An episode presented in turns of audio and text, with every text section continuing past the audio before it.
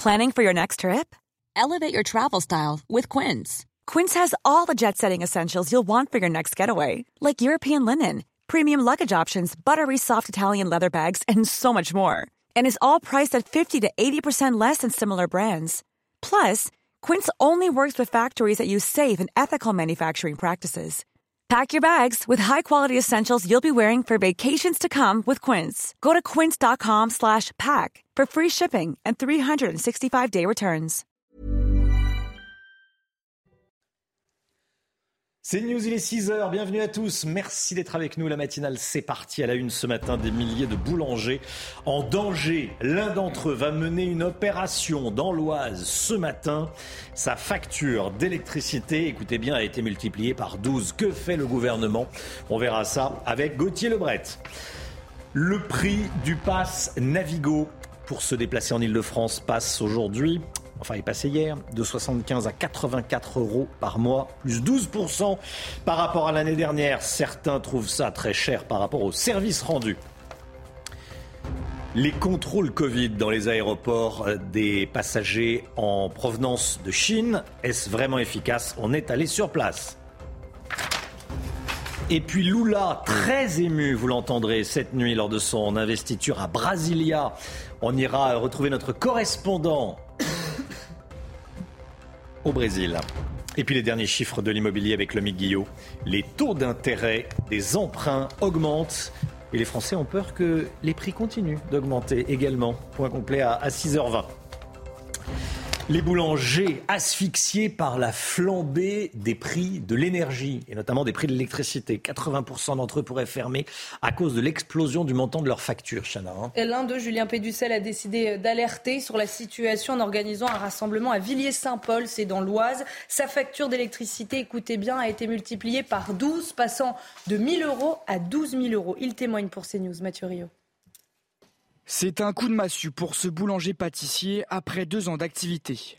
Julien Péducel a reçu fin décembre une facture d'électricité de 12 882 euros contre 1000 euros deux mois plus tôt. Il a décidé de faire opposition auprès de sa banque. Je ne peux pas payer une facture d'électricité de 12 000 euros avec un chiffre d'affaires de 20 000 euros. Ce n'est pas possible. Je paye d'abord mes ouvriers, mes fournisseurs, mes autres charges et malheureusement, bah, l'électricité, je suis désolé, mais ce n'est pas une facture, c'est un coup de poignard. C'est assassiner les, les artisans. Pourtant, le gérant assure tout faire pour réduire sa consommation d'électricité, quitte à travailler dans la pénombre et sans chauffage, dans un atelier à 12 degrés. Aujourd'hui, il se sent abandonné.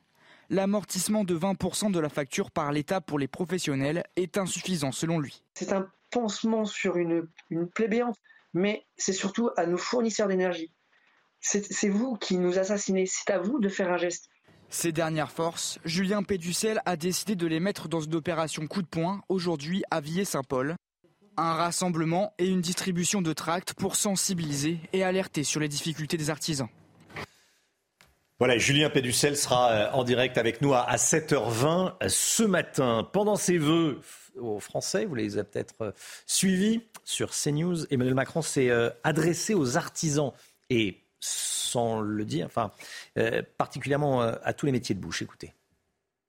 Je le dis à chacun d'entre vous, car alors que les prix de l'énergie ont atteint des niveaux historiques, la hausse restera plafonnée dans notre pays. Je le dis en particulier à nos artisans, nos boulangers, mais aussi à nos entreprises les plus industrielles. Dès demain, vous aurez des aides adaptées en plus du bouclier tarifaire déjà mis en place, de telle sorte que la pérennité de votre activité, de nos emplois, de notre compétitivité puisse être assurée. Gauthier Lebret, Gauthier, le, gouvernement a, déjà mis en place des aides pour les euh, boulangers. Que fait exactement le gouvernement? Alors, le gouvernement met en avant un plan de 12 milliards euh, d'euros qui va être euh, mis en place dans les semaines à venir. Vous avez entendu Emmanuel Macron qui dit qu'il eh y aura de nouvelles aides, justement, notamment pour les boulangers, en plus du bouclier tarifaire qui existe déjà. Alors, la semaine dernière, justement, entre Noël et le jour de l'an, la ministre des PME, Olivier Grégoire, est allée rendre visite à des boulangers pour mettre, justement, en avant ce plan de 12 milliards d'euros et elle regrettait que trop peu de boulangers connaissent ces aides. Alors quelles sont-elles euh, aides Eh bien à partir de la fin du mois, donc à partir de la fin du mois de janvier, les PME pourront déduire de 15%, 15% de leur facture d'électricité pendant toute l'année. Moins 15% sur votre facture d'électricité si vous êtes une PME pendant toute l'année. Première mesure, c'est ce que le gouvernement appelle l'amortisseur. Et puis ensuite, deuxième mesure, si votre facture euh, d'électricité, d'énergie représente plus de 3% de votre chiffre d'affaires, eh bien vous avez le droit à des aides individuelles. Alors Olivier Grégoire, elle prenait l'exemple de la boulangerie dans laquelle elle était. Elle disait qu'avec les mesures gouvernementales, la boulangerie eh bien, aurait 25% de sa facture d'électricité, d'énergie euh, prise en charge. Mais on voit bien que ça ne suffit pas. C'est pourquoi d'autres aides sont à l'étude. C'est ce qu'a dit le président lors de ses vœux pour essayer de soulager justement la trésorerie euh, des PME. Alors on pourrait notamment voir eh un allègement des cotisations pour ces PME.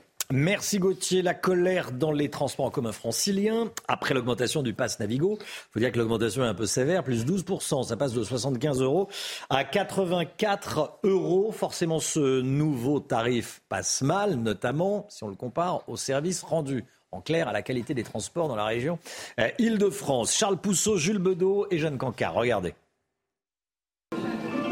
Ce mois-ci, le passage à la caisse est difficile pour beaucoup d'usagers du métro francilien.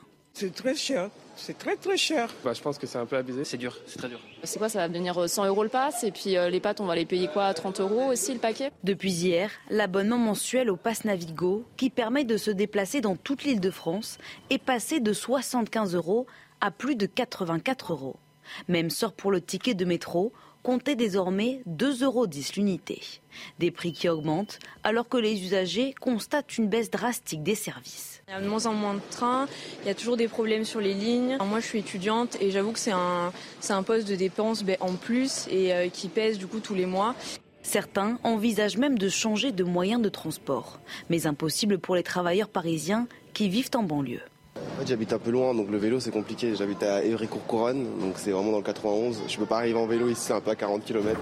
Pas le choix donc pour ces usagers qui espèrent que cette augmentation sera d'ores et déjà la dernière de 2023. Voilà, l'augmentation qui, euh, qui passe mal. C'est pas tant l'augmentation que, en réalité, la qualité des transports en commun en Ile-de-France, le Guillaume. Hein. Oui, c'est évident qu'on a l'impression de payer cher, ou en tout cas plus cher pour un service qui, lui, ne s'améliore pas.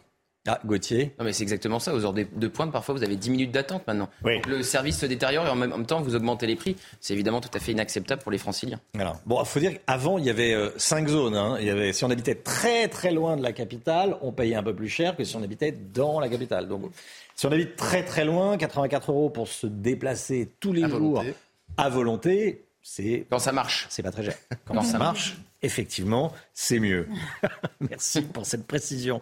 Euh, les voyageurs venant de Chine seront testés à leur arrivée en France. Les ministres de la Santé et des euh, Transports se sont rendus à Roissy-Charles de Gaulle, à l'aéroport euh, au nord de, Paris, pour présenter le, nouveau dispositif. Hein. Alors, parmi les mesures mises en place, on trouve la présentation d'un test négatif de moins de 48 heures, le port du masque obligatoire dans les avions ou encore des tests aléatoires à l'arrivée. L'objectif, c'est de mieux suivre le rebond épidémique qui frappe la Chine. Régine Delfour et Laurent Ces passagers en provenance de Pékin et avant d'entrer sur le territoire français doivent se soumettre à un test PCR. Un dépistage pas toujours bien accueilli par les voyageurs. Ça nous a pas fait plaisir du tout au départ quand on nous a annoncé ça. Parce que ben, enfin, les autres pays sont pas testés, on comprend pas trop pourquoi que nous. D'autres y voient un soulagement. Je pense que c'est pour la sécurité de tous. Je suis d'accord avec ça.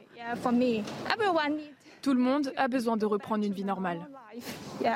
Des mesures nécessaires selon le ministre de la Santé au vu de l'explosion des cas de Covid en Chine. Le dispositif que nous avons ici est un dispositif euh, souple, extrêmement réactif, qui permet de vérifier donc sur les passagers qui arrivent de Chine s'ils sont positifs bien sûr, mais surtout s'ils sont positifs, quel est le variant et qui va nous permettre de suivre finalement à distance cette épidémie euh, en Chine, identification des variants. Au total, 3000 passagers par semaine proviennent de Chine, dont une partie est en transit. Seuls l'Italie et l'Espagne ont pris des mesures similaires au sein de l'Union européenne. Les biologistes se mettent en grève alors qu'une triple épidémie frappe la France. Les laboratoires ne feront plus remonter à partir d'aujourd'hui les résultats des tests Covid. Les biologistes libéraux qui n'arrivent pas à trouver un terrain d'entente avec l'assurance maladie. Oui, ils contestent la baisse de tarifs qu'ils subissent et si aucune solution n'est trouvée, ils iront encore plus loin en arrêtant totalement les actes Covid pour une durée indéterminée. Alexis Vallée. Les biologistes ne décolèrent pas et mettent leurs menaces à exécution. Depuis hier, les résultats des tests Covid ne sont plus transmis aux autorités, les empêchant de suivre l'évolution de l'épidémie. Conséquence d'un dialogue au point mort entre les laboratoires, l'État et l'assurance maladie sur le montant des économies à réaliser jusqu'en 2026. Actuellement, on fait face à un double discours et, à notre sens à une déconnexion totale entre d'un côté les vœux du président, les mesures prises par son gouvernement et la réalité du terrain. Le gouvernement demande un effort financier d'un milliard 300 millions d'euros aux laboratoires, c'est-à-dire une baisse de 2 centimes pour chaque acte de biologie médicale. Les syndicats, de leur côté, proposent de réduire ces économies de moitié, soit 685 millions d'euros. On ne demande pas une hausse des tarifs, on demande simplement des économies qui soient raisonnables au regard des conséquences pour nos patients en termes d'accès en soins. Et, notre conclusion, c'est que protéger la santé des Français au quotidien, investir, développer une médecine de, pointe et souveraine, ce n'est pas l'objectif du gouvernement et actuellement le dialogue est bloqué. Pour les biologistes, cette demande de l'État entraînerait la disparition des petits laboratoires et provoquerait une surcharge des hôpitaux. C'est une promotion de la Légion d'honneur qui fait réagir. Cette année, parmi les personnalités politiques, on trouve trois proches de la Macronie. Oui, on va regarder ensemble. D'abord, le maire de Pau et patron du Modem, François Bayrou, qui devient euh, officier, mais aussi l'ex-président de l'Assemblée nationale, Richard Ferrand, et l'ancien patron des députés En Marche et ministre de l'Intérieur, Christophe Castaner. Ces deux fidèles, parmi les fidèles du président, sont tous les deux nommés chevaliers. La guerre en Ukraine n'aura pas connu de, trêve. Information de la nuit, Kiev a été visé eh, par une nouvelle attaque aérienne. Cette nuit, les autorités font état de plusieurs explosions dans le nord-est de la, de la capitale. Au moins une personne a été blessée pour le moment. Il y avait déjà eu des, euh, euh, des, frappes hier, notamment sur la ville de Kherson, comme vous le voyez sur, sur ces images. Volodymyr Zelensky a réagi. Les terroristes russes ont commencé cette année de façon aussi pathétique que l'année dernière. Nos défenseurs ont montré le 1er janvier qu'ils sont aussi grands qu'ils l'étaient auparavant. Ces derniers temps, il est clair à quel point nous nous sommes éloignés mentalement, simplement en tant qu'humains, de ce que la Russie mijote. Le sentiment que nous avons tous d'unité, d'authenticité de la vie elle-même contraste fortement avec la peur qui règne en Russie. Ils ont peur, on peut le sentir, et ils ont raison d'avoir peur, parce qu'ils vont perdre. Tiens, regardez ces images, ça s'est passé en Floride, une cabine de la Grande Roue d'Orlando a pris feu. Euh, au total, 62 personnes ont, dû être évacuées. Hein. Oui, dans 20 cabines différentes, l'opération de sauvetage a pris 3 heures. C'est-à-dire que le dernier passager est sorti 3 heures plus tard. Heureusement, aucun blessé n'est à déplorer. Voilà. Heureusement, c'est le principal. C'est le principal. Mais euh, ça doit être impressionnant quand on est sur la grande roue, qu'on voit cette euh, gerbe d'étincelles. on ne sait pas ce qui s'est passé? Non, il y a une panne d'électricité. Panne d'électricité, oui. Une étincelle. Pour circuit. Plusieurs, enfin, une première étincelle qui en a engendré plusieurs. Une gerbe d'étincelles. Une gerbe d'étincelles. Bon. Euh, le corps de Benoît XVI exposé. Euh, il sera exposé ce matin aux fidèles. Il est déjà, euh, il sera transféré, voilà, de là où il se trouve jusque sous les ors de la basilique Saint-Pierre de Rome, jusqu'à ses funérailles jeudi. Les portes seront ouvertes à partir de 9h ce matin. Hein. Oui, c'est ça. Elles seront ouvertes au public de 9h à 19h aujourd'hui et de 6h à 18h demain et mercredi. L'entrée est libre et ne nécessite euh, aucune réservation de billets. Voilà, son, son corps était exposé euh, dans, le, dans le monastère euh, à l'intérieur du, du Vatican où il s'était retiré après avoir renoncé à sa charge. Allez, le sport avec une défaite pour le Paris Saint-Germain. Cette année, les hommes n'ont pas fini de bouger. Votre programme sport avec Newman. Privé de Neymar, suspendu, et de Lionel Messi, les Parisiens se sont inclinés hier soir 3 buts à 1 sur la pelouse de Lens. Ça a été compliqué à Lens pour Paris. Hein. Oui, très compliqué. Des complications reconnues par Christophe Gatier qui a regretté la désorganisation de son équipe. Écoutez. C'est pas tant la défaite qui. Euh, euh, qui me déçoit ou qui m'agace, mais euh, c'est la manière dont on, a concédé, euh, concédé nos buts. On connaissait les points forts, on les avait identifiés, on en avait parlé, on avait travaillé. Même s'il y a eu peu de jours pour préparer le match pour les deux équipes, on s'est complètement coupé en deux. On s'est euh, complètement désorganisé. C'est la première fois que je vois que je vois mon équipe être autant désorganisée. Et au fur et à mesure que le match avançait, on sentait qu'on était vraiment sur le fil du rasoir. Voilà le petit déplacement euh, qui se termine par une, par une défaite. Dans les autres résultats de cette 17e journée de Ligue 1, à noter la défaite de Lyon contre Clermont 1-0. Hein. Oui, quatre matchs restent à jouer. Ce sera à partir de 15h avec la réception de 3 par Strasbourg dans la lutte pour le maintien. Et justement, on va regarder euh, le classement actuel. Le Paris Saint-Germain toujours en tête du championnat devant Lens et Marseille. Lyon est 8e. Et euh, dans la zone rouge, on retrouve Brest, Auxerre, Strasbourg et Angers qui ferment la marche. Cette année, les hommes n'ont pas fini de bouger. Votre programme sport avec Newman.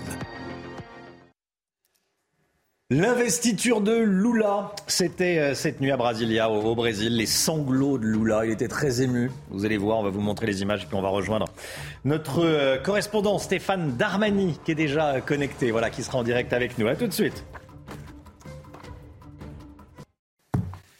C'est News, il est 6h15. Merci d'être avec nous. Tout d'abord, le point info avec Chana Lousteau.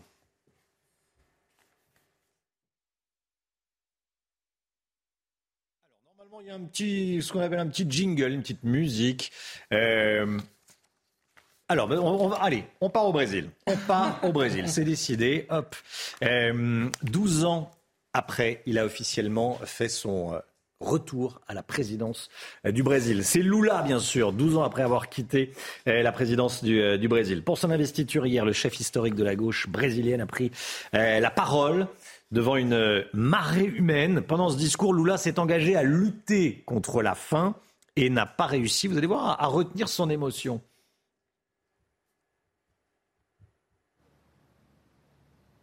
Alors, normalement, on écoute.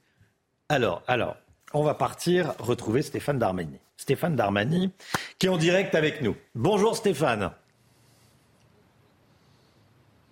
Bonjour, bonjour à tous. Effectivement, euh, Lula s'est exprimé devant euh, Près de 300 000 euh, partisans euh, hier à Brasilia dans un climat sous haute sécurité puisque il y a huit jours un attentat contre lui avait été euh, déjoué par un partisan de Bolsonaro. On lui avait conseillé de se déplacer dans une voiture blindée, de porter un gilet pare-balles. Il a refusé tout cela. Il a parcouru la distance entre la place des Trois Pouvoirs et le palais présidentiel dans une Rolls-Royce décapotable. Il a pu saluer tous ses partisans, cette marée rouge et blanche aux couleurs du parti des travailleurs qui étaient venus euh, l'accueillir pour son troisième mandat. Et puis oui, il a eu un discours émouvant. Il est très bon dans cet exercice. Il a martelé quelques thèmes comme la réduction euh, de la misère, de la faim, euh, la fin de la déforestation en Amazonie également. Et, et il s'est ému et il a beaucoup parlé de démocratie. Il a cité huit fois le mot démocratie. Et pour son adversaire, il a parlé d'un héritage, je cite, maudit pour euh, toute cette période de Jair Bolsonaro euh, qu'il considère comme une époque, une phase de barbarie pour la démocratie brésilienne écouter les, sanglots et regarder les, les sanglots de, Lula. Les sanglots, il, est effectivement très ému, il a la gorge nouée. Na porta dos açougues, em busca de ossos para aliviar a fome. E ao mesmo tempo, filas de espera para a compra de automóveis importados e jatinhos particulares. Assumimos hoje, diante de vocês e de todo o povo brasileiro, o compromisso de combater dia e noite todas as formas de desigualdade no nosso país. Voilà, vous avez vu cette, euh, cette oui, cette tristesse, cette émotion, cette émotion de, de Lula. Bon, l'investiture s'est faite sans Bolsonaro qui a quitté le pays vendredi dernier. Exactement, Jair Bolsonaro qui déjà n'avait pas reconnu officiellement euh, sa défaite aux élections est parti, a quitté le Brésil pour Miami il y a 48 heures. Donc c'est une, une prise de possession inédite, une investiture inédite sans le président sortant.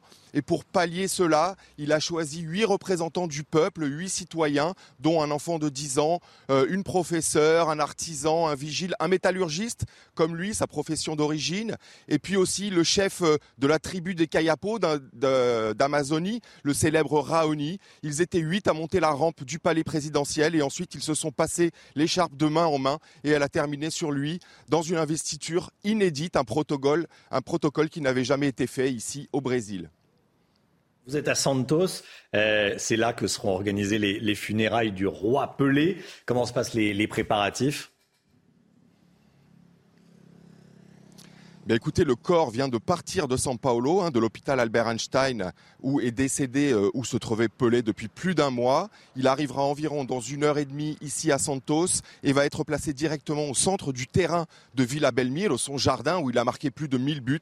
Et là, tous ses fans pourront lui rendre un dernier hommage pendant 24 heures, donc de 10h du matin à 14h ici, heure française, jusqu'à 14h euh, du mardi, où ensuite sa dépouille fera un circuit dans la ville de Santos pour aller jusqu'au cimetière œcuménique vertical où il a choisi d'être enterré. Et là, ça se fera uniquement avec sa famille et son entourage proche.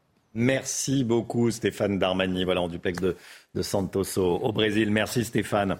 Allez, retour en France pour euh, prolonger les fêtes de, fin d'année. Rien de tel qu'une galette des rois. On est à peine sorti euh, des deux réveillons qu'on reparle et qu'on repasse à table, qu'on reparle d'alimentation, de fêtes et voilà. Euh, et on repasse à table. Le, la galette des rois, c'est l'occasion de l'épiphanie, bien sûr, vendredi prochain. C'est la fête chrétienne qui célèbre l'arrivée des rois mages auprès de Jésus. Alors, si la traditionnelle frangipane est toujours aussi appréciée, vous allez voir que certains chefs pâtissiers s'essayent à des créations plus originales. Mathilde Couvillère-Fleurnois. Au chocolat, à la pistache et même aux agrumes, la recette de la galette des rois se décline à l'infini pour satisfaire tous les gourmands. Mais dans la pâtisserie de Benoît Castel, on a opté pour la traditionnelle frangipane aux amandes. On a fait à plusieurs reprises euh, des galettes aussi euh, un petit peu plus euh, travaillées, originales, mais les gens, quoi qu'on en dise, reviennent à chaque fois sur la galette traditionnelle. Vraiment, les, les, les puristes, c'est la galette frangipane, la classique. Les non-puristes trouveront eux leur bonheur chez Jeffrey Cagne. Le feuilletage reste le même, mais la garniture, elle, est inédite. Ce qui va changer par rapport à une galette traditionnelle, c'est qu'on justement on va avoir ce, goût de, sésame noir intense. Et ce chef pâtissier a ses arguments. La tradition, il n'y a que ça de vrai. Mais en fait, comme on mange beaucoup de galettes sur le mois de janvier, je pense qu'il est important de faire quelques galettes en varier un petit peu les plaisirs justement pour que ça soit moins redondant et justement pouvoir tester de, nouvelles, de nouvelles galettes. Traditionnelles ou revisitées, chaque année, entre 30 et 32 millions de galettes des rois sont vendues en France. Qu'est-ce que c'est bon Qu'est-ce que c'est gras, c'est lourd, ça va grossir, oui, ça tout ce qu'on veut, mais c'est pas grave. À la vivement samedi, ah, dimanche, dimanche, dimanche, dimanche. Vivement, euh, vivement. Non, c'est vendredi l'épiphanie l'épiphanie vendredi, et puis voilà, et puis on la mangera. On la mange ce week-end. On veut, mais généralement, il y en a. Des, là, là, ça y est, dans les. Ça commence dès, maintenant. Dès maintenant, dans les boulangeries, il y a tout ce qu'il faut. Il y a tout ce qu'il faut pour se, pour se faire plaisir. Bon, bon, bon. La galette des rois revisitée. Moi, je suis plutôt tradit. Hein. Ah ouais, moi aussi. Classique. La frangipane.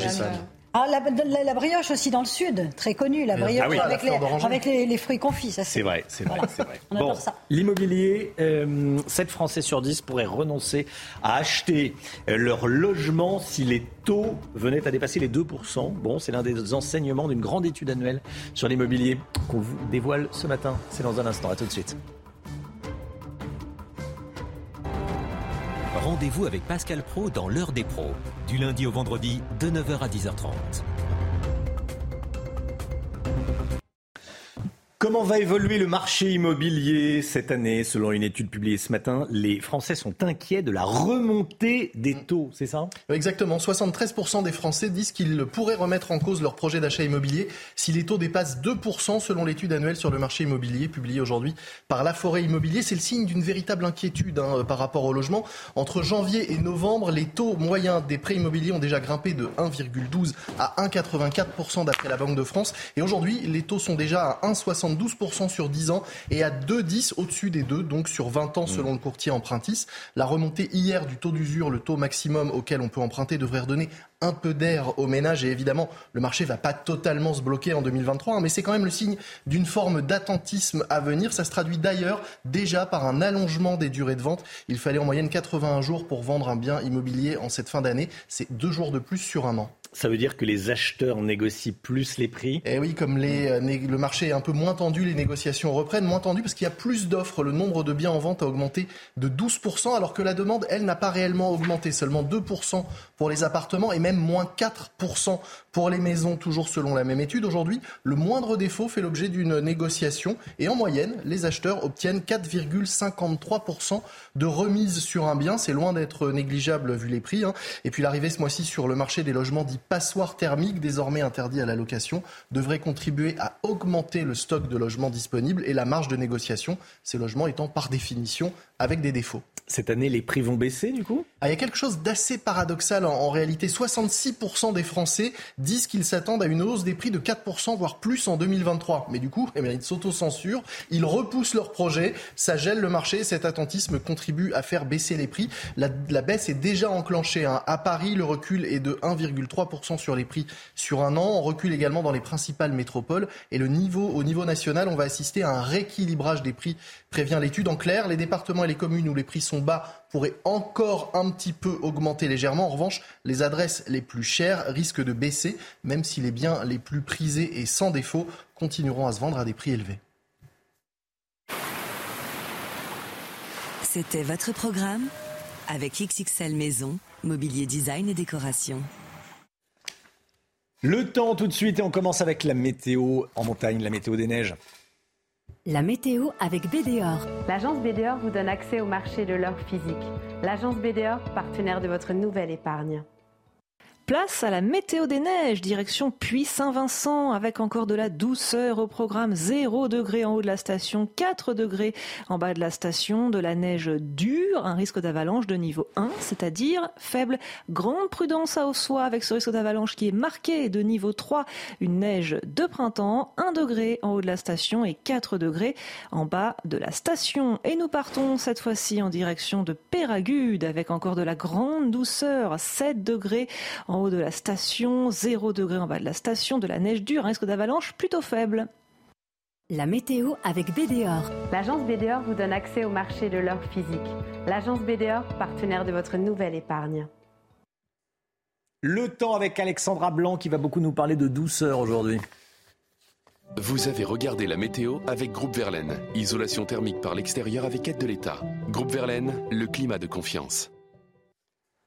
Une météo parfois digne d'un mois d'avril, Alexandra. Hein. oui, en termes de température, on a battu des records. On va en parler dans quelques minutes, notamment dans le sud-ouest. Et bien là, aujourd'hui, on retrouve une nouvelle perturbation entre le sud-ouest et les Ardennes, pluie également actuellement euh, sur le bassin parisien, puis quelques entrées maritimes autour du golfe du Lion, avec en prime le vent qui souffle fort entre le golfe du Lion, la région Rhône-Alpes, ou encore en remontant vers la Bourgogne. Dans l'après-midi, eh bien la perturbation se décale entre le sud-ouest et le nord-est. On retrouve également de bonnes rafales de vent. Et puis à l'arrière, retour d'un temps beaucoup plus calme avec même quelques éclaircies du soleil entre le sud-ouest et la Bretagne. Les températures, eh bien, très très douces ce matin, grande douceur, douceur exceptionnelle, 9 degrés en moyenne à Paris, 10 degrés pour le Pays Basque et dans l'après-midi, eh bien, les températures baissent par rapport à la journée d'hier, mais on reste toujours dans les températures largement au-dessus des normales de saison. 15 degrés à Lyon, 15 degrés pour le Pays Basque, 13 degrés à Paris et 19 degrés entre Marseille et Ajaccio.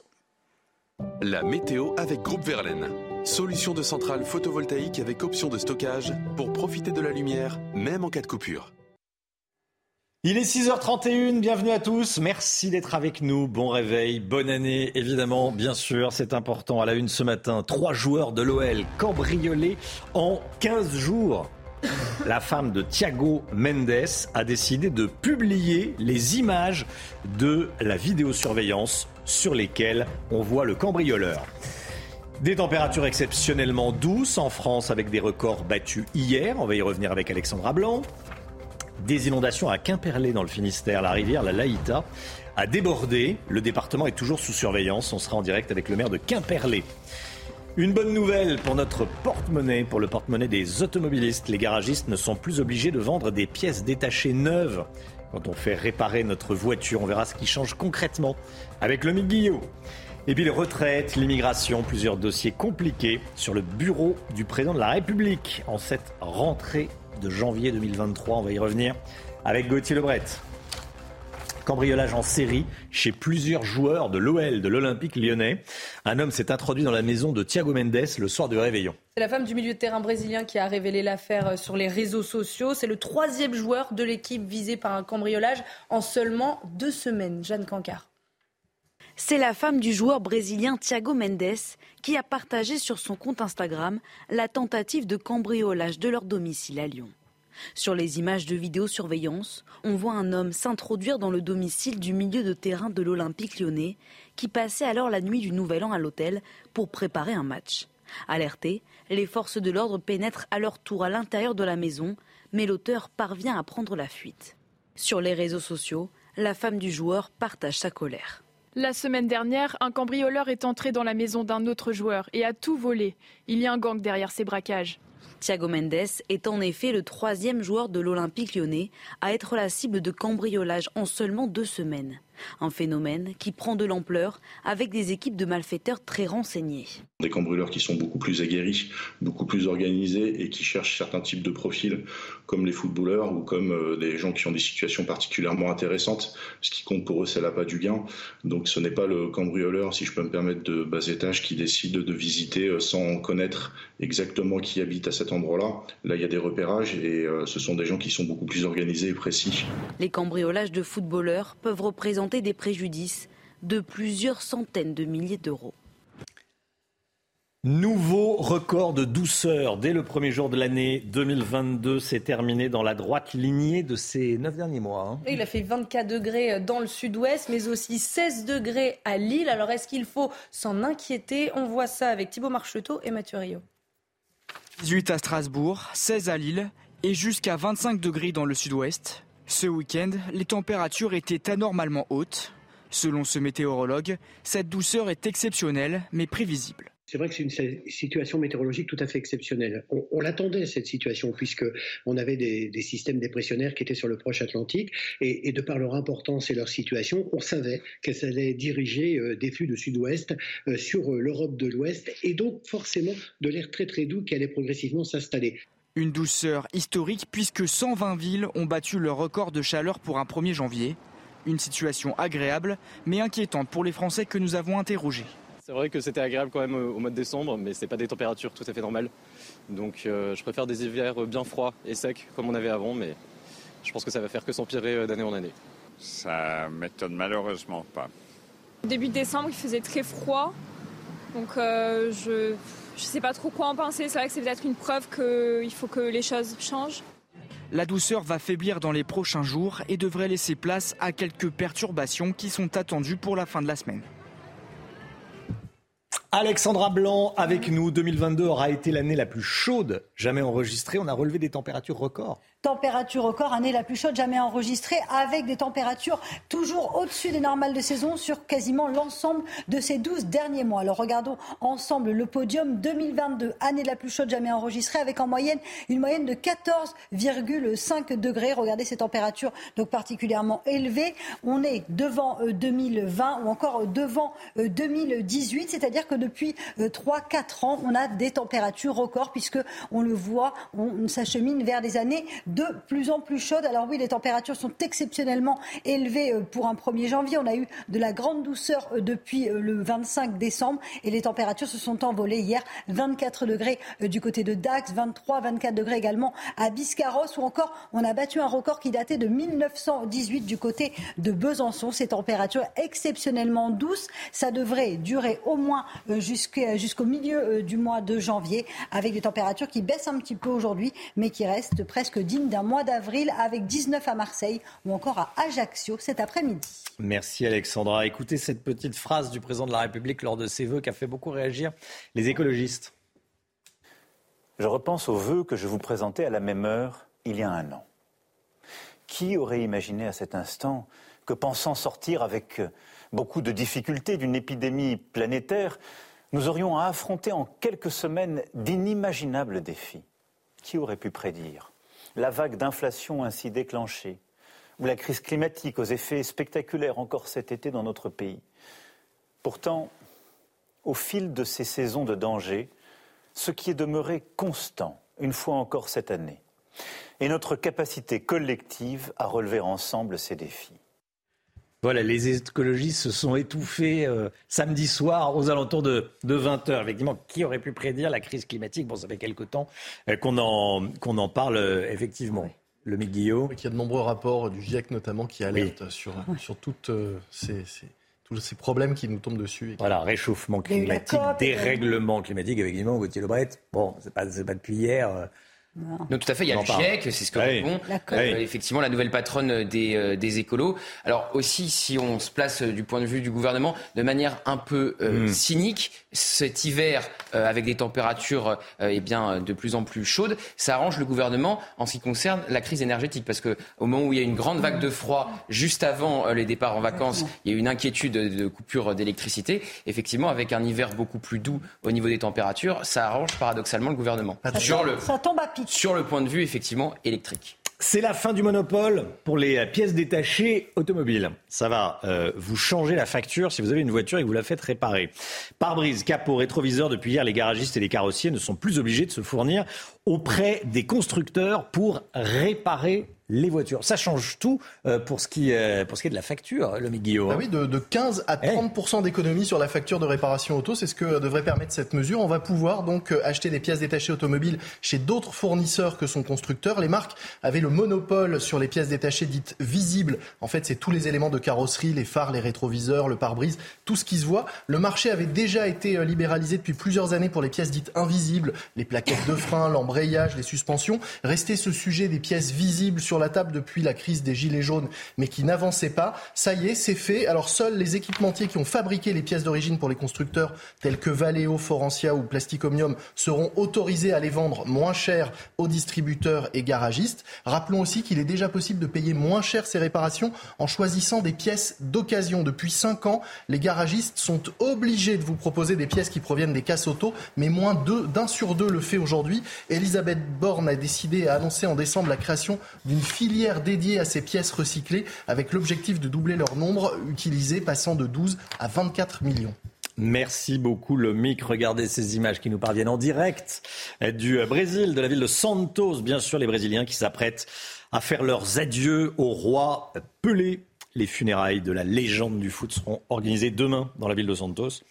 Et euh, aujourd'hui, il y a une veillée funèbre ouverte au public qui aura lieu euh, aujourd'hui, qui sera organisée aujourd'hui, qui va durer 24 heures au stade du Santos FC. Voilà le corbillard du roi Pelé qui est euh, escorté par la presse, bien sûr. Les caméras du monde entier braquées sur le, le corbillard du roi Pelé, image en direct euh, ce matin. Allez, le sport avec une défaite du Paris Saint-Germain. Cette année, les hommes n'ont pas fini de bouger. Votre programme sport avec Newman. Privé de Neymar, suspendu et de Lionel Messi, les Parisiens se sont inclinés hier soir 3 buts 1 sur la pelouse de Lens. Hein. Alors, le Paris Saint-Germain mmh. qui reste cependant bien accroché à son fauteuil de leader et ils l'ont bien rappelé hein, le club sur, euh, sur Twitter de cette première place. Les Parisiens gardent 4 longueurs d'avance sur Lens justement leur dauphin à l'issue de cette journée. Et puis en rugby, victoire fleuve de Toulouse à Clermont. Les Toulousains, leaders du top 14, se sont imposés avec le bonus, le bonus offensif euh, sur le score de 31 à 12. Voilà, victoire historique de Toulouse à Clermont. Cette année, les hommes n'ont pas fini de bouger. Votre programme sport avec Newman. Les crues à Quimperlé. On est en direct dans un instant. on sera en direct dans un instant avec Michael Kernez, qui est euh, le maire de Quimperlé, qui sera euh, avec nous. Il y a eu des crues euh, hier assez impressionnantes. Il y avait pourtant des, il y a pourtant des, barrières anti-inondation qui mesurent 3,80 mètres. Elles ont été submergées. voilà, on en parle dans, dans un instant avec monsieur le maire. À tout de suite. C'est News, il est 7h moins le quart. Bienvenue à tous. Tout d'abord le point info, Chanel Housteau. C'est officiel, le prix du pass Navigo a augmenté. Depuis hier, il est passé de 75,20 euros à 84,10 euros par mois, soit une augmentation de 12% pour les usagers franciliens. Le prix du ticket de métro est quant à lui passé de 1,90 euros à 2,10 euros l'unité. Le corps de Benoît XVI sera exposé ce matin aux fidèles. Il sera exposé sous les ors de la basilique Saint-Pierre de Rome jusqu'à ses funérailles prévues jeudi. Les portes seront ouvertes au public de 9h à 19h aujourd'hui et de 6h à 18h demain et mercredi. L'entrée est libre et ne nécessite, ne nécessite aucune réservation de billets. Et puis cette information de la nuit en Syrie, l'aéroport de Damas a été mis hors service après des frappes israéliennes. Ces frappes ont fait quatre morts, dont deux soldats syriens. C'est la deuxième fois en moins de sept mois que l'aéroport est pris pour cible. Ces images impressionnantes qui nous viennent de Quimperlé dans le Finistère. Regardez, une crue colossale a inondé la ville. Les barrières anti-inondation n'ont pas suffi. La rivière Laïta a atteint 4,20 mètres de haut. Le retour à, la normale est prévu dans les, dans les heures prochaines. On est en direct avec Mickaël Kernet, monsieur le maire de Quimperlé. Bonjour, monsieur le maire. Bonjour à vous. Merci d'être avec nous. Comment s'est passée la nuit?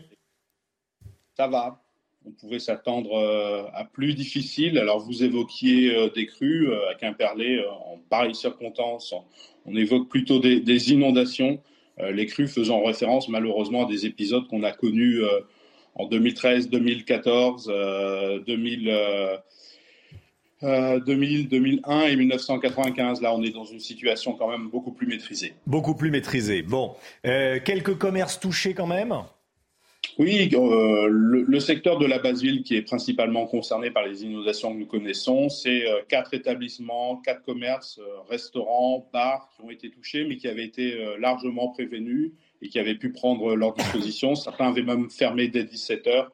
Donc, on est dans une situation où, en termes d'information, de prévention, les choses avaient été très organisées. Et donc, en termes de dégâts par rapport aux commerces et commerçants, les choses sont également maîtrisées. D'accord. Pourquoi la rivière La Taïla a, débordé alors qu'il y a des, protections hein? Elle est passée au-delà des 3,80 m, ce qui était déjà euh, euh, assez important. Hein? Ben, 3,80 m, c'est important. Effectivement, on avait plutôt une annonce centrale, nous, à 3,74 m, plus ou moins 20 cm. Il y a eu 40 mm de pluie alors que nous en attendions que 20. Donc, euh, c'est effectivement passé pour la première fois depuis 2014 hmm. euh, au-dessus des barrières anti-inondation de 3,80 m. On a connu un épisode à, à 4,20 m.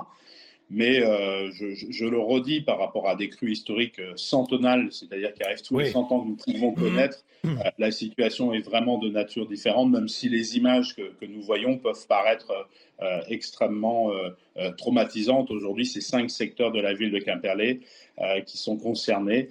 Euh, et la Laïta est, est, en train de rentrer dans son lit et je pense qu'on va pouvoir retrouver une situation à la quasi normale et engager d'ores et déjà les, les je dirais les, mesures de nettoyage et, de pompage des établissements que vous avez cités tout à l'heure. Oui, oui. Bon, oui c'est la Laïta. Euh, J'ai dit la taïla, c'est la laïta, bien sûr. Oui, oui, oui. bien sûr, en tout cas, oui. Ça avait un goût d'exotisme, mais c'est la laïta et c'est bien en Effectivement, c'est vrai, vous avez raison, vous avez raison. Bon, euh, les barrières anti-inondation sont à 3,80 m, on les augmente ou pas? Vous les non, On les a augmentés en 2019 après des études extrêmement approfondies de résistance. Euh, les augmenter, ça veut dire à un moment donné, si ça surverse euh, bah, des inondations encore plus importantes. Et donc, c'est des questions vraiment qui ont été regardées de très très près. Euh, les 20 cm que nous avons rajoutés en 2019 nous ont déjà permis, euh, euh, je dirais, de, préserver le quai Briseux, qui est une route départementale, c'est ça qui est important, donc qui permet un flux de circulation en cœur de centre-ville. aller au-delà, ça n'aurait certainement pas été très, très raisonnable. Merci beaucoup, monsieur le maire. Michael Kernet, merci d'avoir été en direct avec nous ce matin dans, la matinale CNews. Bon courage à vous, voilà, et à, tous ceux qui doivent nettoyer ce matin et dans les, dans les prochains jours, prochaines heures. À bientôt. Bah, à bientôt. Merci, monsieur le maire. Allez, restez bien avec nous. Dans un instant, la politique. Gauthier Lebret, on verra les différents dossiers chauds qui sont sur le bureau du président de la République. Il n'y en a pas qu'un. Et il n'y en a pas qu'un. L'immigration et les retraites. Déjà, ça, ce sont les deux plus gros. C'est dans un instant. Bon réveil à tous. À tout de suite. Rendez-vous avec Jean-Marc Morandini dans Morandini Live, du lundi au vendredi, de 10h30 à midi. C'est News 6h52. La politique, la rentrée s'annonce compliquée pour le gouvernement. Plusieurs réformes importantes sont à l'ordre du jour. Gauthier Lebret avec nous. Euh, première réforme, premier dossier chaud. La réforme des retraites et les négociations reprennent dès demain. Hein. Oui, absolument. Dès demain, Elisabeth Borne reçoit euh, les partenaires sociaux à Matignon qui ne sont toujours pas remis de la réforme sur l'assurance chômage et qui ne sont pas prêts d'accepter celle sur les retraites, peu importe eh bien, le, départ, l'âge légal, soit reporté à 64 soit, ou à 65 ans. Tous les syndicats sont contre, y compris la plutôt réformiste CFDT. La rentrée s'annonce donc euh, explosive avec des grèves qui pourraient une nouvelle fois éclater. Vous en avez l'habitude dans les transports, à la RATP, mais aussi à la SNCF et également dans les raffineries, comme il y a quelques semaines quand la France manquait eh bien, de carburant, puisque la réforme prévoit la fin des régimes spéciaux pour les gaziers et les électriciens. Le gouvernement qui compte sur les députés républicains pour faire adopter sa réforme 149.3. Ah, c'est certain que ce n'est pas la gauche qui hmm. pourra aider le gouvernement, puisque le 21 janvier, la France insoumise prévoit déjà une grande manifestation. Alors sera-t-elle grande? Ça, pour le moment, rien ne le dit, surtout que les syndicats, pour le moment, n'y participeront pas, et le reste de la NUPES n'a toujours pas répondu présent. Même si la gauche est divisée, elle est évidemment farouchement opposée à ce texte. Les républicains sont donc les seuls qui peuvent éviter au gouvernement le recours à un nouveau 49.3. Euh, Mais voilà-t-il pas que les républicains républicains trouvent cette réforme trop brutale. Après avoir soutenu Valérie Pécresse qui proposait la même chose que le gouvernement aujourd'hui, Éric Ciotti a donc proposé à la fin de l'année, lors d'une réunion avec Elisabeth Borne à Matignon, un départ décalé d'abord à 63 puis à 64 ans. Y aura-t-il un deal avec les Républicains on ne le sait pas, on verra dans les prochaines semaines, mais le gouvernement a déjà une botte secrète, puisque, hormis euh, les textes budgétaires, le gouvernement n'a le droit qu'à un 49.3. Alors, pour eh bien, ne pas griller sa cartouche en cas d'utilisation de 49.3, le gouvernement fera passer sa réforme des retraites avec un amendement sur un texte budgétaire concernant la Sécu. Deuxième dossier brûlant, l'immigration. Oui, et alors là aussi, eh bien, les Républicains sont un peu, si vous voulez, la hmm. béquille du euh, gouvernement. C'est ce que dénonce notamment le Rassemblement national. C'est eux qui peuvent eh bien, empêcher, là aussi, le gouvernement d'utiliser son seul 49.3, hormis les textes budgétaires. Mais Emmanuel Macron euh, fait du en même temps sur euh, l'immigration. On l'a à nouveau entendu une nouvelle fois lors de ses vœux aux Français. Et c'est compliqué de trouver une majorité, si vous voulez, quand vous faites du en même temps, parce que la gauche eh bien, trouve que le gouvernement est inhumain et la droite qu'il est laxiste. Alors, ce qui ne plaît pas aux Républicains, c'est cette fameuse régularisation des travailleurs sans papier. Gérald Darmanin et Olivier Dussopt, le ministre du Travail, ont donc donné des gages à la fin de l'année aux euh, Républicains en disant que ça concernerait que les personnes qui sont depuis euh, trois ans, les travailleurs sans papier qui sont depuis trois ans sur le sol français et qui travaillent. Déjà, les débats sur l'immigration vont commencer par le Sénat, où les républicains sont majoritaires, pour tenter de les convaincre. Merci Gauthier, 8h15. Soyez là, l'interview euh, politique euh, de Laurence Ferrari qui reçoit ce matin Philippe Juvin, député Les Républicains des Hauts-de-Seine. La musique. Vous avez regardé la météo avec Groupe Verlaine. Isolation thermique par l'extérieur avec aide de l'État. Groupe Verlaine, le climat de confiance. Mylène Farmer, après à tout jamais, la chanteuse dévoile la version piano-voix de son titre Rayon vert, une chanson aux sonorités plus électro que jamais en collaboration avec le duo français Aaron. On écoute, on profite.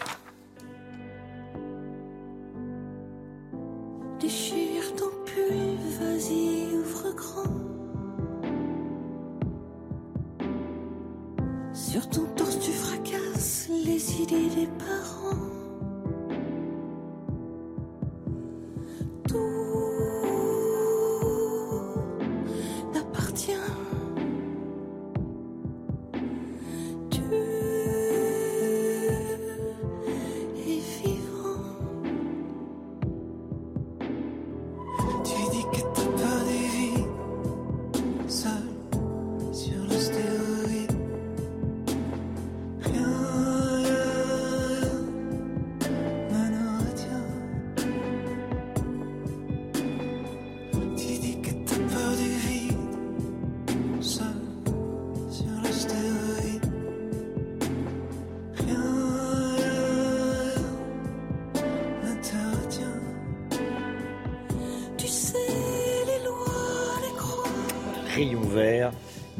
Farmer. Allez, la météo à présent avec les, températures printanières et la neige qui vient à manquer. Certaines stations doivent fermer leur, euh, leur remontée mécanique.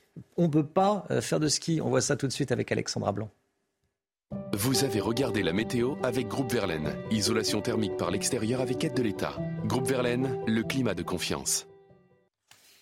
Alexandra Blanc, c'est compliqué dans de nombreuses stations de ski. Hein Oui, de nombreuses stations qui sont donc contraintes de fermer leur remontée mécanique. Regardez ces images, il y a un petit peu de neige, mais regardez, ça y est, on voit déjà la végétation qui revient avec des températures particulièrement douces. Il faut savoir d'ailleurs que la station Axe 3 Domaines a fermé euh, ses portes il y a euh, seulement quelques jours et puis 80%, euh, seulement 80% du domaine skiable de Megève est actuellement fermé. Situation donc catastrophique en montagne. on pense bien sûr à tous les saisonniers concernés par ce manque de neige et cette neige qui fond en raison de températures eh bien, qui sont particulièrement élevées. Alors là, on n'est pas en montagne, mais regardez, on a eu localement jusqu'à 24 degrés hier à Dax dans les Landes, un record notamment qui datait depuis 1993, 1993 et puis on a eu également de la douceur à Besançon avec près de 19 degrés, température exceptionnellement douce donc pour commencer cette année 2023. On retrouve également un temps mitigé du côté de la Bretagne avec, regardez, ce département du Finistère placé sous surveillance avec la crue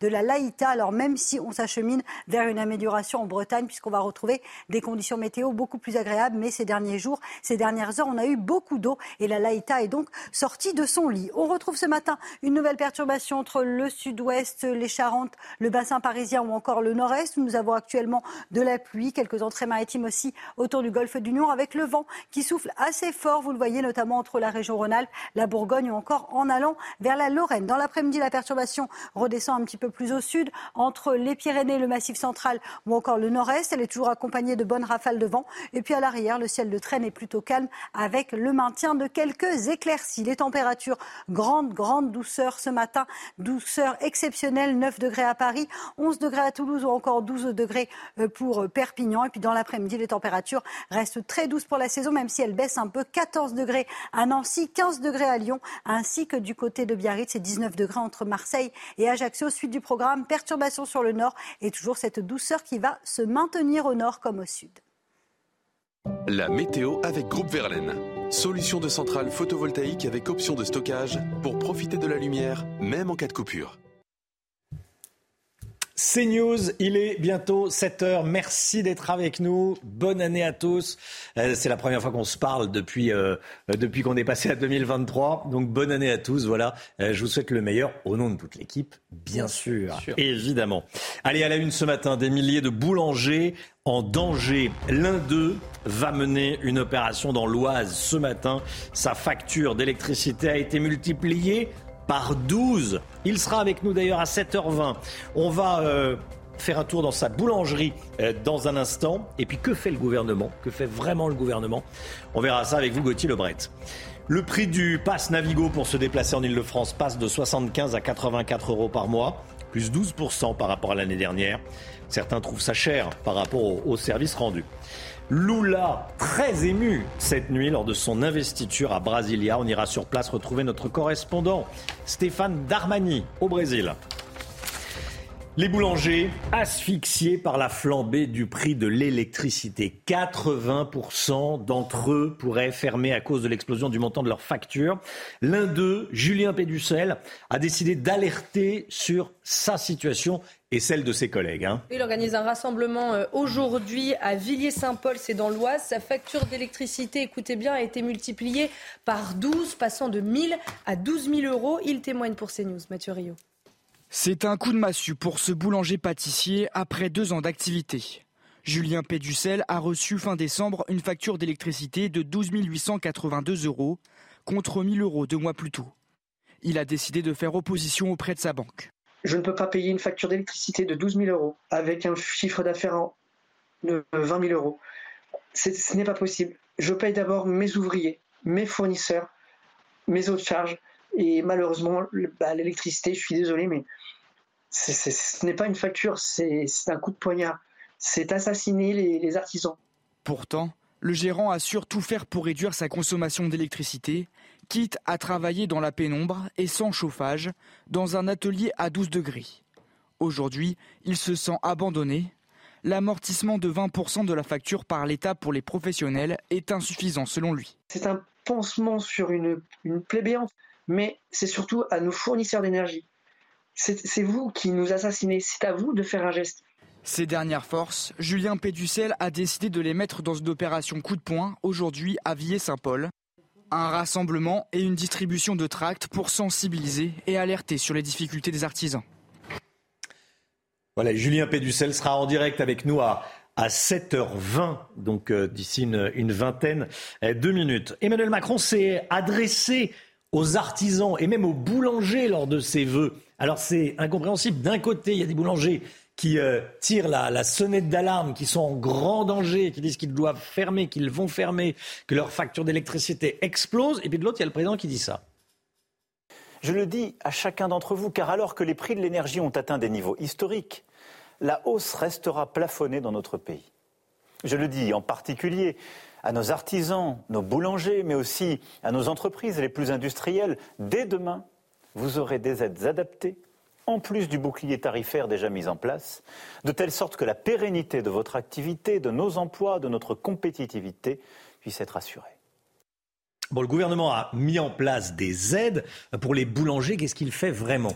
Alors le gouvernement met euh, effectivement en place et met en avant un hmm. plan de 12 milliards euh, d'euros. Alors Emmanuel Macron, vous venez de l'entendre, a promis euh, de nouvelles aides en plus du bouclier tarifaire. On pense évidemment parfois à un quoi qu'il en coûte énergétique. Alors justement la semaine dernière, la ministre des PME, Olivier Grégoire, était en déplacement dans une boulangerie entre Noël et le jour de l'an où elle a mis en avant ce fameux plan à 12 milliards. Alors qu'est-ce qu'il prévoit? Déjà, elle regrette que trop peu de boulangers soient au courant de ce plan. Alors ce plan prévoit qu'à la, à la fin du mois de janvier, eh bien les PME pourront déduire 15%, vous voyez, moins 15% sur la facture. C'est ce que le gouvernement appelle l'amortisseur. Et en plus euh, de cette première aide, le gouvernement en propose une deuxième. Si votre facture, vous êtes une PME, votre facture euh, d'énergie représente plus de 3% de votre chiffre d'affaires, vous avez le droit à des aides individuelles. Alors, Olivia Grégoire, la ministre des PME, elle mettait euh, en avant l'exemple concret dans lequel elle était, c'est-à-dire dans la boulangerie dans laquelle elle était, et elle disait que concrètement, dans cette boulangerie avec ces aides, eh bien, la boulangerie pourra avoir moins 25% à la fin sur sa facture euh, d'énergie. Et on rappelle en plus que ces aides sont valables pour toute l'année 2023. Mais on voit bien que ça suffit pas. Hein. On voit depuis le début de la matinale avec ce, témoignage. C'est pourquoi d'autres aides sont à l'étude. On le disait avec le, président qui l'a dit lors de ses vœux pour essayer de soulager justement la trésorerie euh, des PME. Alors on pourrait aller vers une baisse des cotisations sociales. Merci Gauthier. La colère dans les transports en commun franciliens après l'augmentation du prix du pass Navigo. Depuis hier, c'est officiel, ça a été mis en place. Il est passé de 75,20 euros à 84,10 euros par mois. Hein. ça représente une augmentation de 12% pour les usagers et forcément ce nouveau tarif passe mal. Euh, Jules Bedeau, Charles Pousseau et Jeanne Cancard. Ce mois-ci, le passage à la caisse est difficile pour beaucoup d'usagers du métro francilien. C'est très cher. C'est très très cher. Bah, je pense que c'est un peu abusé. C'est dur, c'est très dur. C'est quoi Ça va devenir 100 euh, euros le pass et puis euh, les pâtes, on va les payer quoi 30 euros aussi le paquet? Depuis hier, l'abonnement mensuel au pass Navigo, qui permet de se déplacer dans toute l'île de France, est passé de 75 euros à plus de 84 euros. Même sort pour le ticket de métro, comptez désormais 2,10 euros l'unité. Des prix qui augmentent alors que les usagers constatent une baisse drastique des services. Il y a de moins en moins de trains, il y a toujours des problèmes sur les lignes. moi je suis étudiante et j'avoue que c'est un, un poste de dépense ben, en plus et euh, qui pèse du coup tous les mois. Certains envisagent même de changer de moyen de transport, mais impossible pour les travailleurs parisiens qui vivent en banlieue. J'habite un peu loin, donc le vélo c'est compliqué. J'habite à Évry-Courcouronne, donc c'est vraiment dans le 91. Je peux pas arriver en vélo ici, c'est un peu à 40 km. Pas le choix donc pour ces usagers qui espèrent que cette augmentation sera d'ores et déjà la dernière de 2023. Les biologistes se mettent en grève alors qu'il y a une, une, triple épidémie frappe la France. Les laboratoires ne font plus remonter les résultats des tests Covid. Ils n'arrivent pas, les biologistes libéraux, à, trouver un terrain d'entente avec l'assurance maladie. Hein. Ils contestent la baisse du tarif qu'ils subissent et si aucune solution n'est trouvée, ils menacent d'aller encore plus loin en arrêtant totalement les actes Covid pour une durée indéterminée. Alexis Vallée. Les biologistes ne décolèrent pas et mettent leurs menaces à exécution. Depuis hier, les résultats des tests Covid ne sont plus transmis aux autorités, les empêchant de suivre l'évolution de l'épidémie. Conséquence d'un dialogue au point mort entre les laboratoires, l'État et l'assurance maladie sur le montant des économies à réaliser jusqu'en 2026. Actuellement, on fait face à un double discours et, à notre sens à une déconnexion totale entre d'un côté les vœux du président, les mesures prises par son gouvernement et la réalité du terrain. Le gouvernement demande un effort financier d'un milliard 300 millions d'euros au laboratoire, c'est-à-dire une baisse de 2 centimes pour chaque acte de biologie médicale. Les syndicats de leur côté proposent de réduire ces économies de moitié, soit 685 millions d'euros. On ne demande pas une hausse des tarifs, on demande simplement des économies qui soient raisonnables au regard des conséquences pour nos patients en termes d'accès en soins. Et, notre conclusion, c'est que protéger la santé des Français au quotidien, investir, développer une médecine de, pointe et souveraine, ce n'est pas l'objectif du gouvernement et actuellement le dialogue est bloqué. Pour les biologistes, cette demande de l'État entraînerait la disparition des petits laboratoires et provoquerait une surcharge des hôpitaux. Les sanglots de Lula, 12 ans après avoir quitté le pouvoir, il a officiellement fait son grand retour à la présidence du Brésil. Et pour son investiture, eh bien, le chef historique de la, gauche et de la gauche brésilienne a pris la parole devant une marée humaine. Il s'est engagé à lutter contre la faim. Il avait la gorge nouée, il avait des sanglots dans la voix. Écoutez, regardez. Na porta dos açougues, em busca de para aliviar a fome. E filas de espera para a compra de automóveis importados e jatinhos particulares. Assumimos hoje, diante de vocês e de todo o povo brasileiro, o compromisso de combater dia e noite todas as formas de desigualdade no nosso país. les euh, dernières informations avec euh, Stéphane Darmani, qui est notre correspondant et qui va revenir qui revient bien sûr sur euh, cette émotion de Lula. Devant 300 000 partisans réunis sur la place des Trois Pouvoirs hier à Brasilia, Lula a été investi de son troisième mandat de président de la République du Brésil. En l'absence de Jair Bolsonaro, qui n'a toujours pas reconnu sa défaite officiellement aux élections et qui avait voyagé à Miami 48 heures auparavant, un protocole inédit a été mis en place Huit représentants de la société civile, huit représentants du peuple ont monté la rampe présidentielle et lui ont remis l'écharpe de président. Parmi eux, un métallurgiste comme lui à ses débuts, le chef indigène Raoni, connu dans le monde entier aujourd'hui âgé de 90 ans, une professeure, un recycleur de déchets de rue, bref, le peuple qui a transmis le pouvoir à euh, Lula, qui a eu un discours ému où il a cité huit fois le mot euh, démocratie, où il a parlé aussi du mandat de son prédécesseur comme d'un héritage maudit. Voilà, et toujours au Brésil, regardez ces images de la nuit le corbillard de, Pelé, qui a été transporté au, stade du Santos FC. Voilà. Où, euh, eh bien, où, euh, Pelé, où les Brésiliens vont lui rendre hommage, hein, tout simplement. Ce sont des images de la nuit, escortées bien sûr par la police brésilienne et par, les, et par de nombreux journalistes. Allez, le sport avec euh, un début d'année difficile pour les Parisiens. Cette année, les hommes n'ont pas fini de bouger. Votre programme sport avec Newman. Première défaite du PSG en Ligue 1 cette saison. Oui, privé de Neymar, suspendu et même de Lionel Messi, les Parisiens se sont inclinés hier soir 3 buts à 1 sur la pelouse de Lens. En conférence de presse, Christophe Galtier a regretté la désorganisation de son équipe. Écoutez. C'est pas tant la défaite qui, euh, euh, qui me déçoit ou qui m'agace, mais euh, c'est la manière dont on a concédé, euh, concédé nos buts. On connaissait les points forts, on les avait identifiés, on en avait parlé, on avait travaillé. Même s'il y a eu peu de jours pour préparer le match pour les deux équipes, on s'est complètement coupé en deux. On s'est euh, complètement désorganisé. C'est la première fois que je vois que je vois mon équipe être autant désorganisée. Et au fur et à mesure que le match avançait, on sentait qu'on était vraiment sur le, fil du rasoir.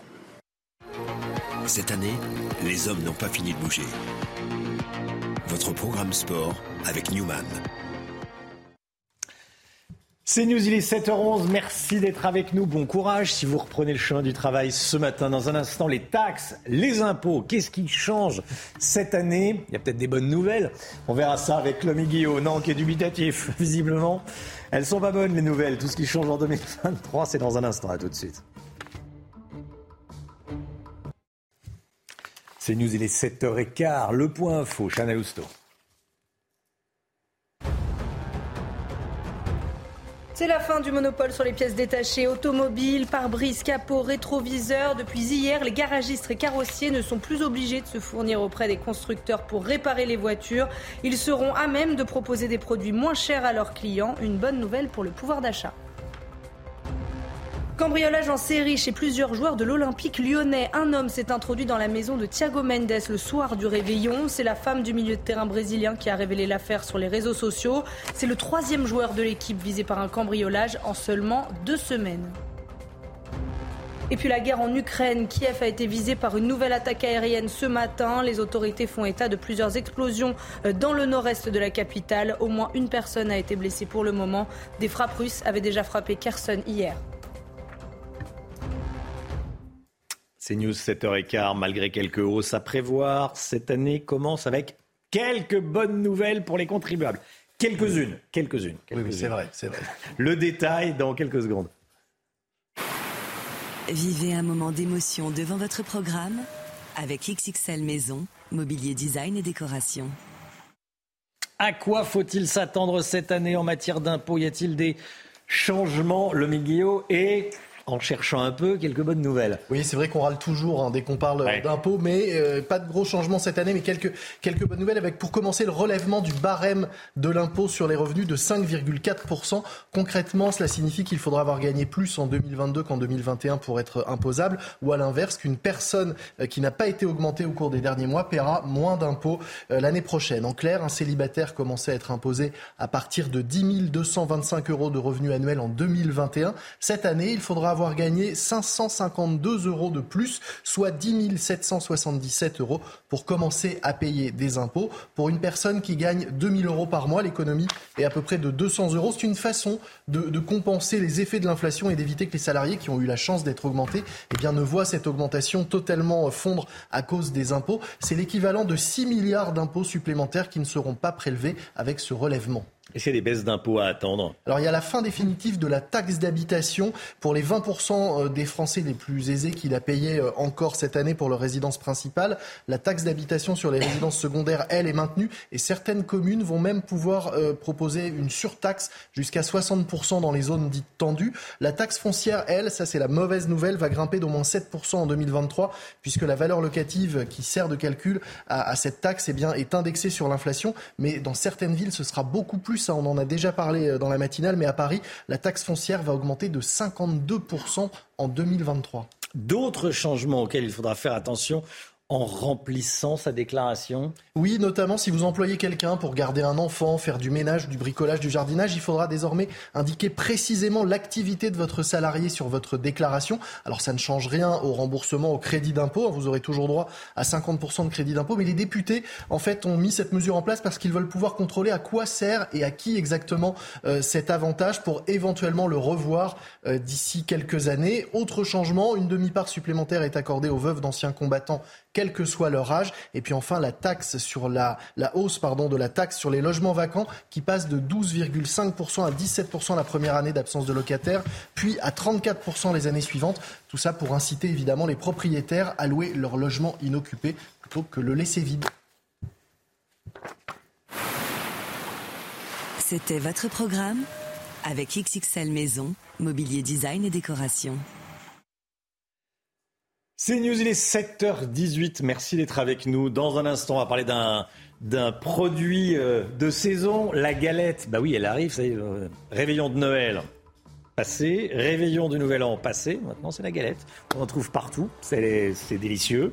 C'est plutôt consistant. C'est plutôt riche. Et vous êtes plutôt galette euh, tradition ou galette nouvelle formule, nouvelle cuisine, nouvelle tendance? La galette des rois revisitée. C'est dans un instant. À tout de suite. Rendez-vous avec Pascal Pro dans l'heure des pros, du lundi au vendredi de 9h à 10h30. C'est News, il est 7h22. Les voyageurs venant de Chine seront testés à leur arrivée en France. Les ministres de la Santé et des Transports se sont rendus ces dernières heures à, Roissy-Charles de Gaulle, à l'aéroport, pour présenter le nouveau dispositif. Alors parmi les euh, nouvelles mesures mises en place, on retrouve la présentation d'un test négatif de moins de 48 heures, le port du masque obligatoire dans les avions et des tests aléatoires à l'arrivée. L'objectif, c'est de mieux suivre le rebond épidémique qui frappe la Chine. Régine Delfour et Laurent Sélarié. Ces passagers en provenance de Pékin et avant d'entrer sur le territoire français doivent se soumettre à un test PCR. Un dépistage pas toujours bien accueilli par les voyageurs. Ça ne nous a pas fait plaisir du tout au départ quand on nous a annoncé ça. parce que ben, enfin, les autres pays sont pas testés, on comprend pas trop pourquoi que nous. D'autres y voient un soulagement. Je pense que c'est pour la sécurité de tous. Je suis d'accord avec ça. Tout le monde a besoin de reprendre une vie normale. Des mesures nécessaires selon le ministre de la Santé au vu de l'explosion des cas de Covid en Chine. Le dispositif que nous avons ici est un dispositif euh, souple, extrêmement réactif, qui permet de vérifier donc sur les passagers qui arrivent de Chine s'ils sont positifs bien sûr, mais surtout s'ils sont positifs, quel est le variant et qui va nous permettre de suivre finalement à distance cette épidémie euh, en Chine, identification des variants. Au total, 3000 passagers par semaine proviennent de Chine, dont une partie est en transit. Seuls l'Italie et l'Espagne ont pris des mesures similaires au sein de l'Union européenne. Alors, est-ce que ces mesures sont efficaces? Écoutez, la réponse, on a posé la question au professeur Bruno Megarban. C'est efficace transitoirement, euh, mais euh, à terme, bien sûr, les Chinois qui seraient éventuellement porteurs de variants nouveaux contamineront d'autres personnes, d'autres pays, et ceux-ci entreront euh, de la même façon. En fait, les frontières n'empêchent pas la diffusion du virus. Elles peuvent éventuellement transitoirement ralentir la progression d'une épidémie pour permettre la mise en place de mesures adéquates. Allez, on passe euh, à la galette. C'est un, marronnier, comme on dit dans, notre profession de, journaliste. C'est un sujet qui revient chaque année, un marronnier. Et pour prolonger les, fêtes de fin d'année, rien de tel qu'une bonne galette des rois. L'épiphanie, c'est vendredi. Hein. Oui, cette fête chrétienne célébrant l'arrivée, vous savez, des rois mages auprès de Jésus. Alors, si la traditionnelle frangipane est toujours aussi appréciée, vous allez voir que certains chefs pâtissiers s'essayent à des créations plus originales. Mathilde Couvillard-Flornon. Au chocolat, à la pistache et même aux agrumes, la recette de la galette des rois se décline à l'infini pour satisfaire tous les gourmands. Mais dans la pâtisserie de Benoît Castel, on a opté pour la traditionnelle frangipane aux amandes. On a fait à plusieurs reprises euh, des galettes aussi euh, un petit peu plus euh, travaillées, originales, mais les gens, quoi qu'on en dise, reviennent à chaque fois sur la galette traditionnelle. Vraiment, les, les, les puristes, c'est la galette frangipane, la classique. Les non-puristes trouveront eux leur bonheur chez Jeffrey Cagne. Le feuilletage reste le même, mais la garniture, elle, est inédite. Ce qui va changer par rapport à une galette traditionnelle, c'est qu'on justement on va avoir ce, goût de, de sésame noir intense. Et ce chef pâtissier a ses arguments. La tradition, il n'y a que ça de vrai. Mais en fait, comme on mange beaucoup de galettes sur le mois de janvier, je pense qu'il est important de faire quelques galettes en varier un petit peu les plaisirs justement pour que ça soit moins redondant et justement pouvoir tester de, nouvelles, de nouvelles galettes. Traditionnelles ou revisitées, chaque année, entre 30 et 32 millions de galettes des rois sont vendues en France. Qu'est-ce que c'est bon? Qu'est-ce que c'est bon? Vous êtes plutôt euh, tradition ou ah, euh, Tradition, j'adore la frangipane. Frangipane, oui. Inégalé du tac au tac. Ah Il n'y a pas de débat là. Non. Le mic. Ah, pareil, pareil. bon, on est, tous, les droits, tous les trois Très classique, hein Aussi, oui. Ah, tiède. Ah oui, juste sorti du four. Juste sorti du four, mais tiède, hein, pas chaude. Ah non, non. Voilà, hop, il n'y a rien de mieux. Bon, allez. Euh, le corps de Benoît XVI sera exposé ce matin aux fidèles. Euh, il sera exposé sous les ors de la basilique Saint-Pierre de Rome jusqu'à ses funérailles jeudi. Les portes seront ouvertes au public dès 9h ce matin, donc dans, dans une heure et demie. Et euh, jusqu'à 19h aujourd'hui, de 6h à 18h demain et mercredi. L'entrée est libre, a précisé le, Vatican, pas besoin de s'inscrire, pas, besoin de, réserver son billet. Allez, 7h27, euh, bon réveil à tous. Dans un instant, la météo avec Alexandra Blanc qui va nous parler de, Redoux, mais tout d'abord la météo à la montagne. La météo avec BDOR. L'agence BDOR vous donne accès au marché de l'or physique. L'agence BDOR, partenaire de votre nouvelle épargne. Place à la météo des neiges, direction Puy-Saint-Vincent, avec encore de la douceur au programme 0 degré en haut de la station, 4 degrés en bas de la station, de la neige dure, un risque d'avalanche de niveau 1, c'est-à-dire faible. Grande prudence à Ossois avec ce risque d'avalanche qui est marqué de niveau 3, une neige de printemps, 1 degré en haut de la station et 4 degrés en bas de la station. Et nous partons cette fois-ci en direction de Péragude avec encore de la grande douceur, 7 degrés en en haut de la station, 0 degré en bas de la station, de la neige dure, un risque d'avalanche plutôt faible. La météo avec BDOR. L'agence BDOR vous donne accès au marché de l'or physique. L'agence BDOR, partenaire de votre nouvelle épargne. La météo, Alexandra Blanc, avec des températures records. Vous avez regardé la météo avec Groupe Verlaine. Isolation thermique par l'extérieur avec aide de l'État. Groupe Verlaine, le climat de confiance. L'année commence chaudement, Alexandra Blanc. Hein. En, en, tout cas, doucement, dans la douceur. Oui, en effet, des températures records. Regardez ces températures et surtout ces baigneurs du côté de Biarritz avec au programme des conditions météo presque printanières. On a relevé 23-24 degrés entre Dax et Biscarros dans les Landes. Températures donc particulièrement élevées qui vont un petit peu baisser aujourd'hui, même si la douceur va se maintenir. Alors aujourd'hui, eh bien, c'est une nouvelle perturbation qui arrive entre le sud-ouest, le bassin parisien ou encore les Ardennes qui donne actuellement quelques pluies. On retrouve également quelques entrées maritimes autour du golfe du Lion avec du vent assez fort entre la région Rhône-Alpes et la Bourgogne. Dans l'après-midi, la perturbation redescend un peu plus au sud entre les Pyrénées, le Massif central ou encore le nord-est, hein, notamment du côté de la Lorraine ou encore de l'Alsace cet après-midi. Et puis à l'arrière, on va retrouver un ciel de traîne assez peu actif avec le retour de quelques éclaircies entre la Bretagne, l'Occitanie ou encore le nord du pays. Côté température, grande douceur ce matin, 9 degrés pour Paris ou encore 12 degrés à Montpellier. Et dans l'après-midi, les températures restent très douces pour la saison, même si elles baissent un petit peu, avec 15 degrés à Dijon ou encore à Lyon. Vous aurez 19 degrés à Marseille et localement jusqu'à 15 degrés dans le sud-ouest. La suite du programme, la douceur va se maintenir. Pas de grand froid en perspective, mais du vent et des conditions météo assez mitigées sur le nord. La météo avec Groupe Verlaine. Solution de centrale photovoltaïque avec option de stockage pour profiter de la lumière, même en cas de coupure. C'est News, il est 7h30, bienvenue à tous et merci d'être avec nous à la une ce matin. Trois joueurs de l'Olympique lyonnais cambriolés en 15 jours, trois en 15 jours.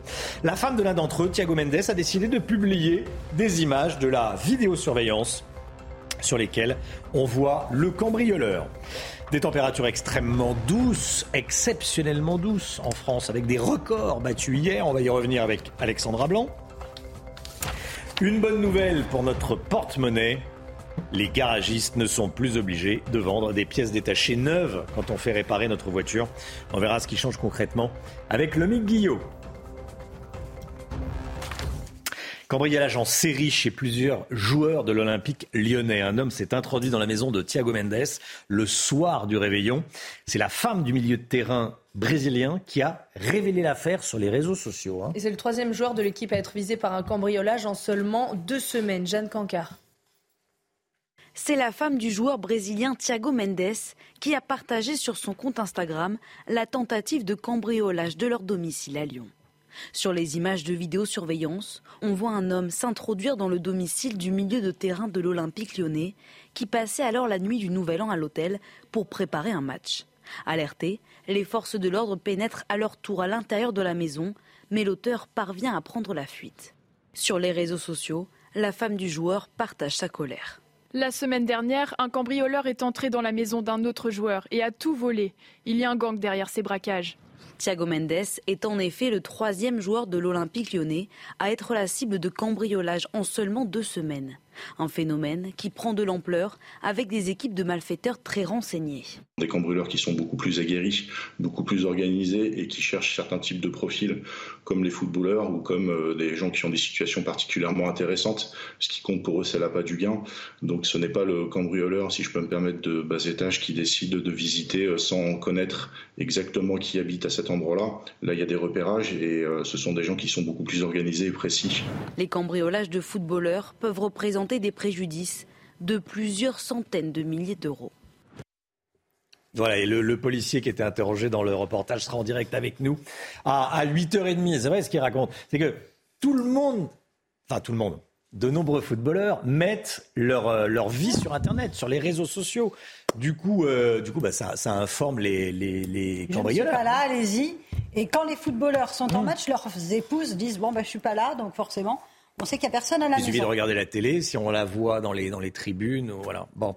Mm. Du coup, bon, ce qui n'excuse, euh, enfin, ce qui n'explique rien, évidemment, voilà. le- on Ça droit- facilite, euh, en tout cas. On a le droit de mettre sa vie sur les réseaux sociaux, mais effectivement, ça facilite la vie des cambrioleurs. Bon, on change totalement de sujet. Les boulangers asphyxiés par la flambée des prix euh, de l'électricité. 80% d'entre eux pourraient fermer à cause de l'explosion du montant de leurs factures. L'un d'entre eux est en direct avec nous sur CNews ce matin. Bonjour Julien Péducel.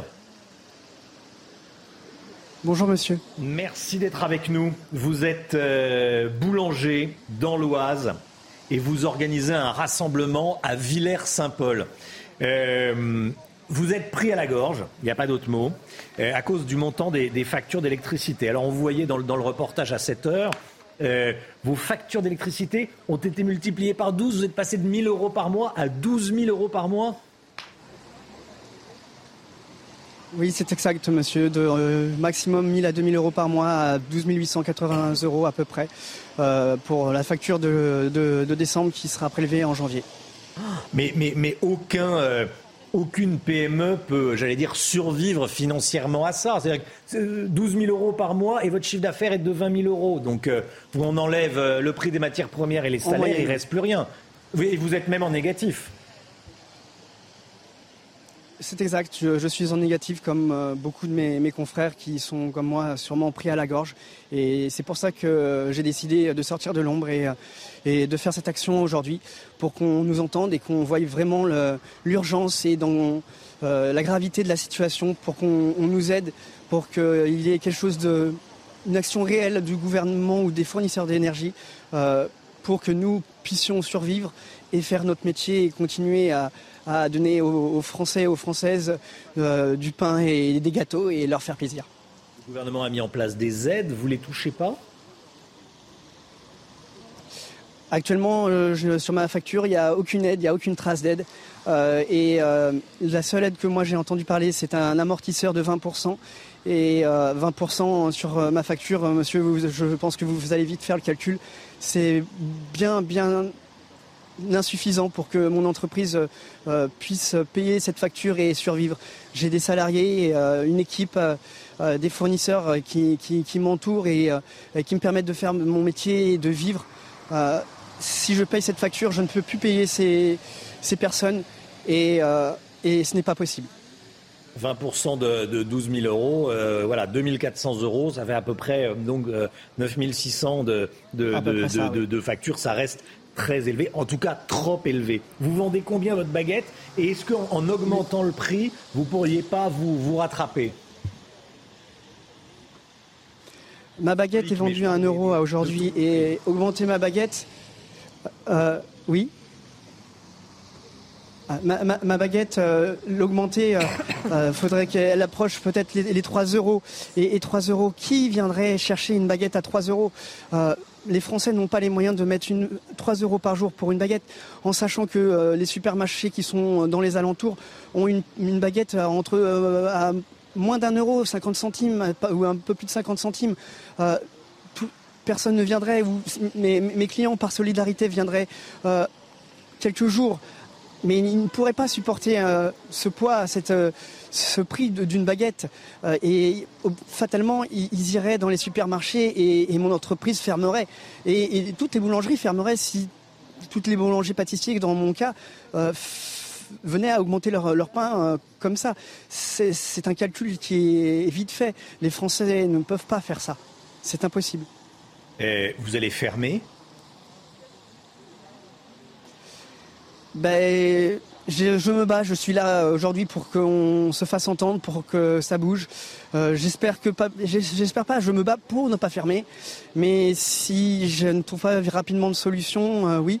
J'ai bloqué ma facture pour, euh, ce mois-ci et euh, je suis en attente. Je travaillerai jusqu'à ce que j'aie de l'électricité.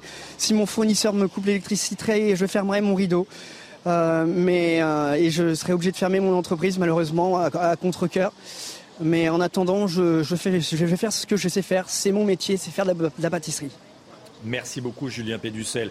Euh, bon courage à vous. Et je vais vous dire, c'est moi qui vous, savez que le, le, gouvernement Merci vous regarde bien sûr. C'est pas impossible qu'il y ait euh, les services de la préfecture qui vous appellent. Et en tout cas, je vous, je vous, le souhaite. Et je le souhaite à tous les boulangers. Bon courage à vous. La situation est extrêmement compliquée pour vous. À tous les euh, boulangers et à tous les artisans de France. Et tous les artisans, bien sûr, bien sûr. Et toutes les, toutes les PME, c'est très compliqué. Merci beaucoup, Julien Péducel. Vous êtes le, le porte-parole des métiers de bouche ce matin, en direct dans, dans, la matinale de CNews. Et on va vous suivre, bien sûr. Merci beaucoup, bon courage à vous et, et voilà, battez-vous. Euh, nouveau record de douceur dès le premier jour de l'année. 2022 s'est terminé dans la droite lignée de ces neuf derniers mois, Chala. Et par exemple, il a fait 24 degrés dans le sud-ouest et même 16 degrés dans le nord à Lille. Mais est-ce qu'il faut s'en inquiéter? On voit ça avec Thibaut Marcheteau et Mathieu Rio. 18 à Strasbourg, 16 à Lille et jusqu'à 25 degrés dans le sud-ouest. Ce week-end, les températures étaient anormalement hautes. Selon ce météorologue, cette douceur est exceptionnelle mais prévisible. C'est vrai que c'est une situation météorologique tout à fait exceptionnelle. On, l'attendait, cette situation, puisqu'on avait des, systèmes dépressionnaires qui étaient sur le proche Atlantique, et, de par leur importance et leur situation, on savait qu'elles allaient diriger euh, des flux de sud-ouest euh, sur euh, l'Europe de l'Ouest, et donc forcément de l'air très très doux qui allait progressivement s'installer. Une douceur historique puisque 120 villes ont battu leur record de chaleur pour un 1er janvier. Une situation agréable, mais inquiétante pour les Français que nous avons interrogés. C'est vrai que c'était agréable quand même au mois de décembre, mais ce n'est pas des températures tout à fait normales. Donc euh, je préfère des hivers bien froids et secs comme on avait avant, mais je pense que ça va faire que s'empirer euh, d'année en année. Ça m'étonne malheureusement pas. Début décembre, il faisait très froid, donc euh, je ne sais pas trop quoi en penser. C'est vrai que c'est peut-être une preuve qu'il faut que les choses changent. La douceur va faiblir dans les prochains jours et devrait laisser place à quelques perturbations qui sont attendues pour la fin de la semaine. Voilà, des records de chaleur pour un ou de douceur pour un 1er janvier. C'est la fin du monopole sur les pièces détachées automobiles. Écoutez bien si vous avez une voiture. Pare-brise, capot, rétroviseur. Depuis hier, les garagistes et les carrossiers ne sont plus obligés de se fournir auprès des constructeurs pour réparer nos voitures et ça change tout pour la facture. Il sera même de proposer des produits euh, moins chers à leurs clients et c'est une bonne nouvelle pour le pouvoir d'achat. Vous allez voir, Alexis Vallée. Changer le rétroviseur, le pare-brise ou le capot d'une voiture coûte cher. Mais bonne nouvelle, la facture devrait diminuer. Plus besoin pour les garagistes de s'approvisionner chez les constructeurs automobiles. Depuis le 1er janvier, les pièces détachées dites visibles comme les vitres ou les éléments de carrosserie peuvent être achetées chez la concurrence. Cette mesure devrait faire baisser le coût de la réparation, puisque ces pièces sont moins chères, de 15 à 30% en moyenne. Un coup de pouce pour le porte-monnaie des automobilistes, mais une crainte pour les constructeurs français qui redoutent l'arrivée sur le marché de pièces à bas coût importées de l'étranger. Pour les réparations mécaniques, comme le moteur, la boîte de vitesse ou le système de freinage, la question ne se pose pas, car elles sont d'ores et déjà soumises à la concurrence. Voilà, pièces détachées, fin du monopole des constructeurs, ça va tout changer sur les, euh, sur les factures. C'est un changement de cette année 2023. Il est 8h20, restez bien avec nous. Dans un instant, on vous révèle les tout derniers chiffres de l'immobilier. Une nouvelle étude qui vient de sortir, les taux d'intérêt montent. Et les Français ont peur que les prix continuent de, de monter. Les derniers chiffres, les dernières informations avec vous, euh, le Guillot. A tout de suite. C'est News, il est 8h moins le quart. Dans un instant, l'écho avec les tout derniers chiffres de l'immobilier en France. Mais tout d'abord, le, point info. C'est effectif, le prix du pass Navigo a augmenté. Depuis hier, il est passé de 75,20 euros à 84,10 euros par mois, soit une augmentation de 12% pour les usagers franciliens. Le prix du ticket de métro est quant à lui passé de 1,90 euros à 2,10 euros l'unité. Le corps de Benoît XVI sera exposé ce matin aux fidèles. Il sera exposé sous les ors de la basilique Saint-Pierre de Rome jusqu'à ses funérailles prévues jeudi. Les portes seront ouvertes au public de 9h à 19h aujourd'hui et de 6h à 18h demain et mercredi. L'entrée est libre et ne nécessite pas de réservation de billets. Et puis cette information de la nuit en Syrie, l'aéroport de Damas a été mis hors service après des frappes israéliennes. Ces frappes ont fait quatre morts, dont deux soldats syriens. C'est la deuxième fois en moins de sept mois que l'aéroport est pris pour cible. Vivez un moment d'émotion devant votre programme avec XXL Maison, mobilier design et décoration. Comment va évoluer le marché immobilier cette année? Selon une étude publiée ce matin, les Français sont inquiets de la remontée des taux d'intérêt d'emprunt, hein, l'homme Guillaume. Oui, euh, Romain, ils sont même 73% à dire qu'ils remettront en cause leur projet d'achat immobilier si les taux dépassent les 2% selon l'étude annuelle sur le marché euh, de l'immobilier publiée ce matin par La Forêt Immobilier. C'est le signe d'une véritable inquiétude hein, par rapport au logement. Entre janvier et novembre, les taux d'intérêt moyens des prêts immobiliers ont déjà grimpé de 1,12 à 1,84% d'après la Banque de France et les taux sont déjà aujourd'hui à 1,72% et à 2,1% sur 20 ans selon le courrier le courtier empruntiste. La remontée euh, hier du taux d'usure, le taux maximum auquel on peut emprunter, devrait redonner un peu d'air aux ménages et évidemment le marché ne va pas totalement s'arrêter et se bloquer en 2023, mais c'est quand même le signe d'un attentisme qui s'installe. Ça se traduit d'ailleurs hein, dans l'allongement des durées euh, de vente. Il fallait fin 2022 en moyenne 81 jours pour vendre un bien immobilier. C'est deux de plus sur un an.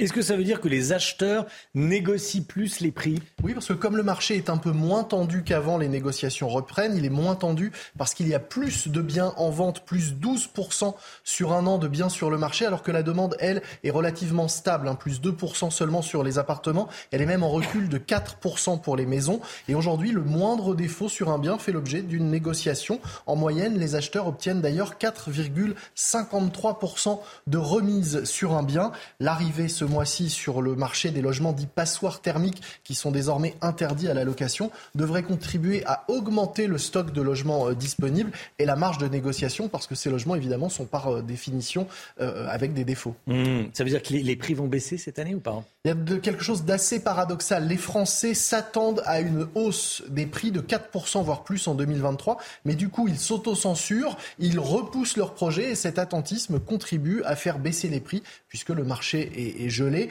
À Paris, les prix sont déjà en recul de 1,3% sur un an, recul également dans les principales métropoles. Et au niveau national, on va assister à un rééquilibrage des prix, prévient l'étude de la forêt. En clair, les départements et les communes où les prix sont bas pourraient connaître une légère hausse dans les mois qui viennent.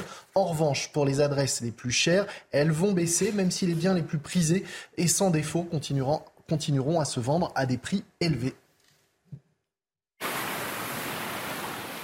C'était votre programme avec XXL Maison, mobilier design et décoration.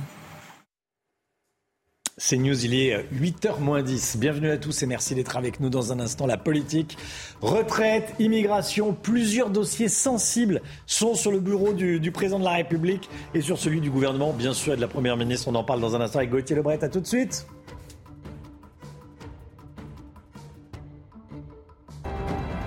Rendez-vous avec Sonia Mabrouk dans Midi News du lundi au jeudi de midi à 14h.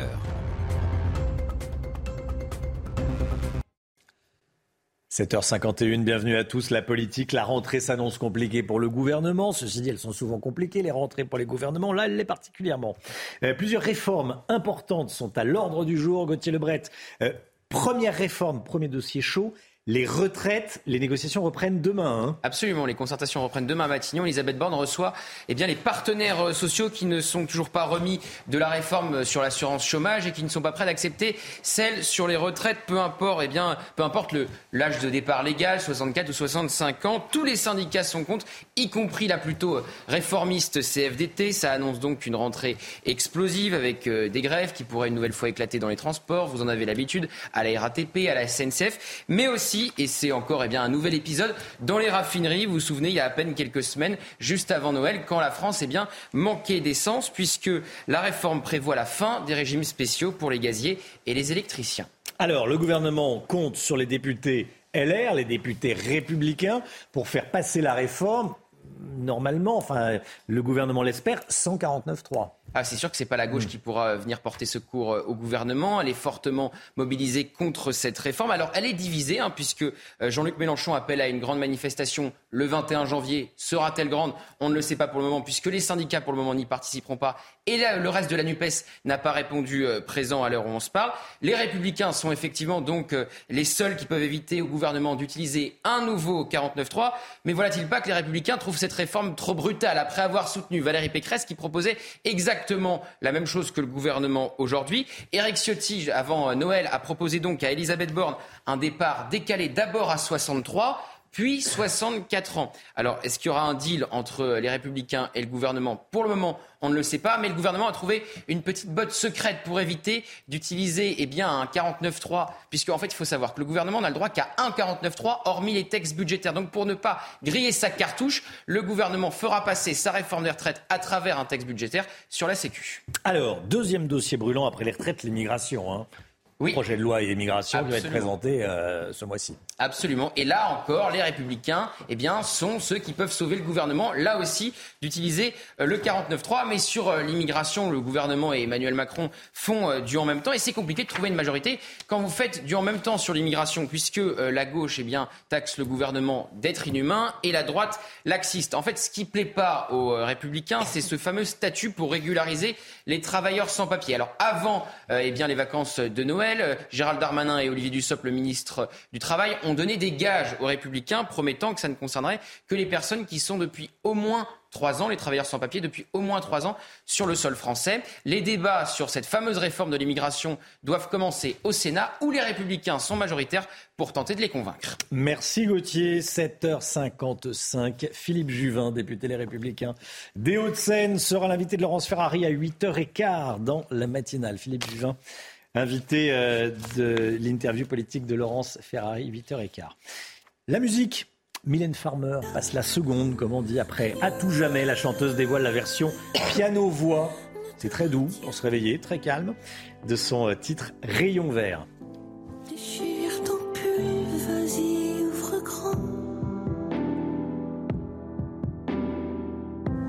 Ton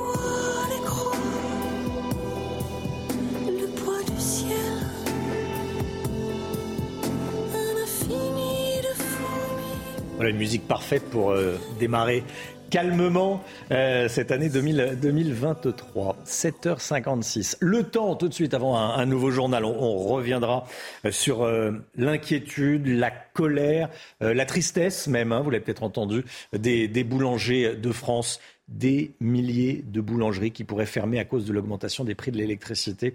On était à 7h30 en direct avec l'un d'entre eux et on est allé dans sa, dans sa boulangerie. Vous allez voir le, reportage à, à 8 heures. Tout d'abord la météo avec Alexandra Blanc. Vous avez regardé la météo avec Groupe Verlaine. Isolation thermique par l'extérieur avec aide de l'État. Groupe Verlaine, le climat de confiance. Conditions météo assez mitigées cet après-midi avec le passage de cette nouvelle perturbation. On va retrouver de la pluie, mais aussi un temps bien nuageux entre les Pyrénées, le Massif central ou encore le Nord-Est. On a toujours de bonnes rafales de vent entre le Massif central et en allant également vers la Bourgogne ou encore vers la Franche-Comté à l'arrière. Eh bien, retour de quelques éclaircies, oui, avec un temps beaucoup plus clément, notamment entre la Bretagne, les côtes de la Manche ou encore en allant vers les Charentes avec le retour à un temps sec et ensoleillé. Côté température, eh bien, elle s'oriente à la baisse avec le passage de cette perturbation, mais néanmoins, elle reste particulièrement douce pour la saison avec 13 degrés en moyenne à Paris, 15 degrés en moyenne pour le Pays Basque ou encore pour le Lyonnais. On est en moyenne 4 à 5 degrés au-dessus des normales de saison et vous aurez localement jusqu'à 19 degrés entre Marseille et Ajaccio. La suite du programme, est bien, petite amélioration euh, demain, notamment euh, sur les régions du sud. Néanmoins, une nouvelle perturbation va arriver près des côtes de la Manche avec d'une part de la grisaille, mais également de bonnes rafales de vent. Plus vous irez vers le sud, plus vous aurez du grand beau temps, le tout avec le maintien de la douceur température qui va rester très douce au moins jusqu'à la fin de semaine prochaine, au moins. La météo avec Groupe Verlaine. Solution de centrale photovoltaïque avec option de stockage pour profiter de la lumière, même en cas de coupure. CNews, il est bientôt 8h. Merci d'être avec nous. Merci d'avoir choisi CNews pour démarrer cette journée, j'allais dire même démarrer cette année 2023. Euh, voilà, je vous renouvelle mes voeux. Très belle année à vous, très belle année 2023 au nom de toute l'équipe de la matinale, bien sûr. Au nom de Chana, au nom de Gauthier, au nom de Lomic, d'Alexandra, euh, qui était avec nous en, direct il y, a, quelques instants, au nom de, toute l'équipe, bien sûr. Allez, euh, à la une, les grosses difficultés des boulangeries. Des milliers de boulangers en danger. L'un d'entre eux mène depuis ce matin une opération dans l'Oise. On était en direct avec lui il y a euh, une petite demi-heure. Sa facture d'électricité a été multipliée par 12. Vous avez bien entendu. Que fait le gouvernement? On en parle ce matin. Le prix du pass Navigo pour se déplacer en Ile-de-France, il passe de 75 à 84 euros par mois, plus 12% par rapport à l'année dernière. Certains trouvent ça cher par rapport au service rendu. Lula, très ému cette nuit lors de son investiture à Brasilia. On ira sur place retrouver notre correspondant Stéphane Darmani au Brésil. Les boulangers asphyxiés par la flambée du prix de l'électricité. 80% d'entre eux pourraient fermer à cause de l'explosion du montant de leur facture. L'un d'eux, Julien Péducel, a vu sa facture d'électricité passer de 1000, à peu près 1000 euros par mois, à 12 000 euros. Vous avez bien entendu. On rejoint tout de suite Clémence Barbier, qui est sur le lieu de, de rassemblement à Villers-Saint-Paul, c'est dans l'Oise. Bonjour Clémence, vous êtes sur un rond-point au cœur de cette opération. Comment ça se passe? Absolument, Romain. Ça a commencé il y a à peu près une petite demi-heure. Ils sont une quarantaine d'artisans. Hein. Vous l'avez pris, pris à la gorge par euh, la hausse des factures d'électricité. Et ce matin, c'est distribution de chouquettes aux automobilistes pour justement euh, sensibiliser ces artisans euh, à cette crise énergétique. Et je suis donc avec Morgan Isaac, donc président de la Chambre des métiers de l'artisanat de l'Oise. Vous êtes aussi à l'initiative de ce mouvement ce matin. Pourquoi c'était important pour vous d'organiser ce mouvement? Il était important depuis octobre, avec Laurent Rigaud, le président de la Chambre des métiers des Hauts-de-France, on a alerté le gouvernement en disant qu'on allait droit dans le mur.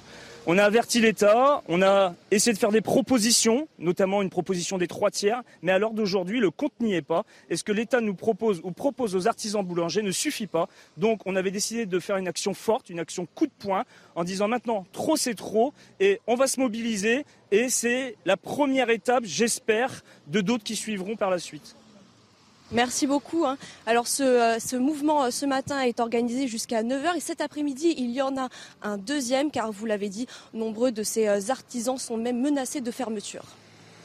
Merci beaucoup Clémence, Clémence Barbier, Julien Péducel qui, qui est à l'origine de ce rassemblement est avec nous à, à 7h30 hein, en direct, on, le réécoutera à, à 8h30, c'est important. Merci beaucoup Clémence, la situation doit être grave hein, parce que pour que des boulangers euh, en train de pas bloquer la circulation, on va dire filtrer la circulation sur un rond-point, euh, au lieu de faire du pain, c'est que l'heure est grave. Hein. Ils préfèrent être euh, dans leur, dans leur boulangerie à faire du pain, des baguettes et, et, et, tout ça.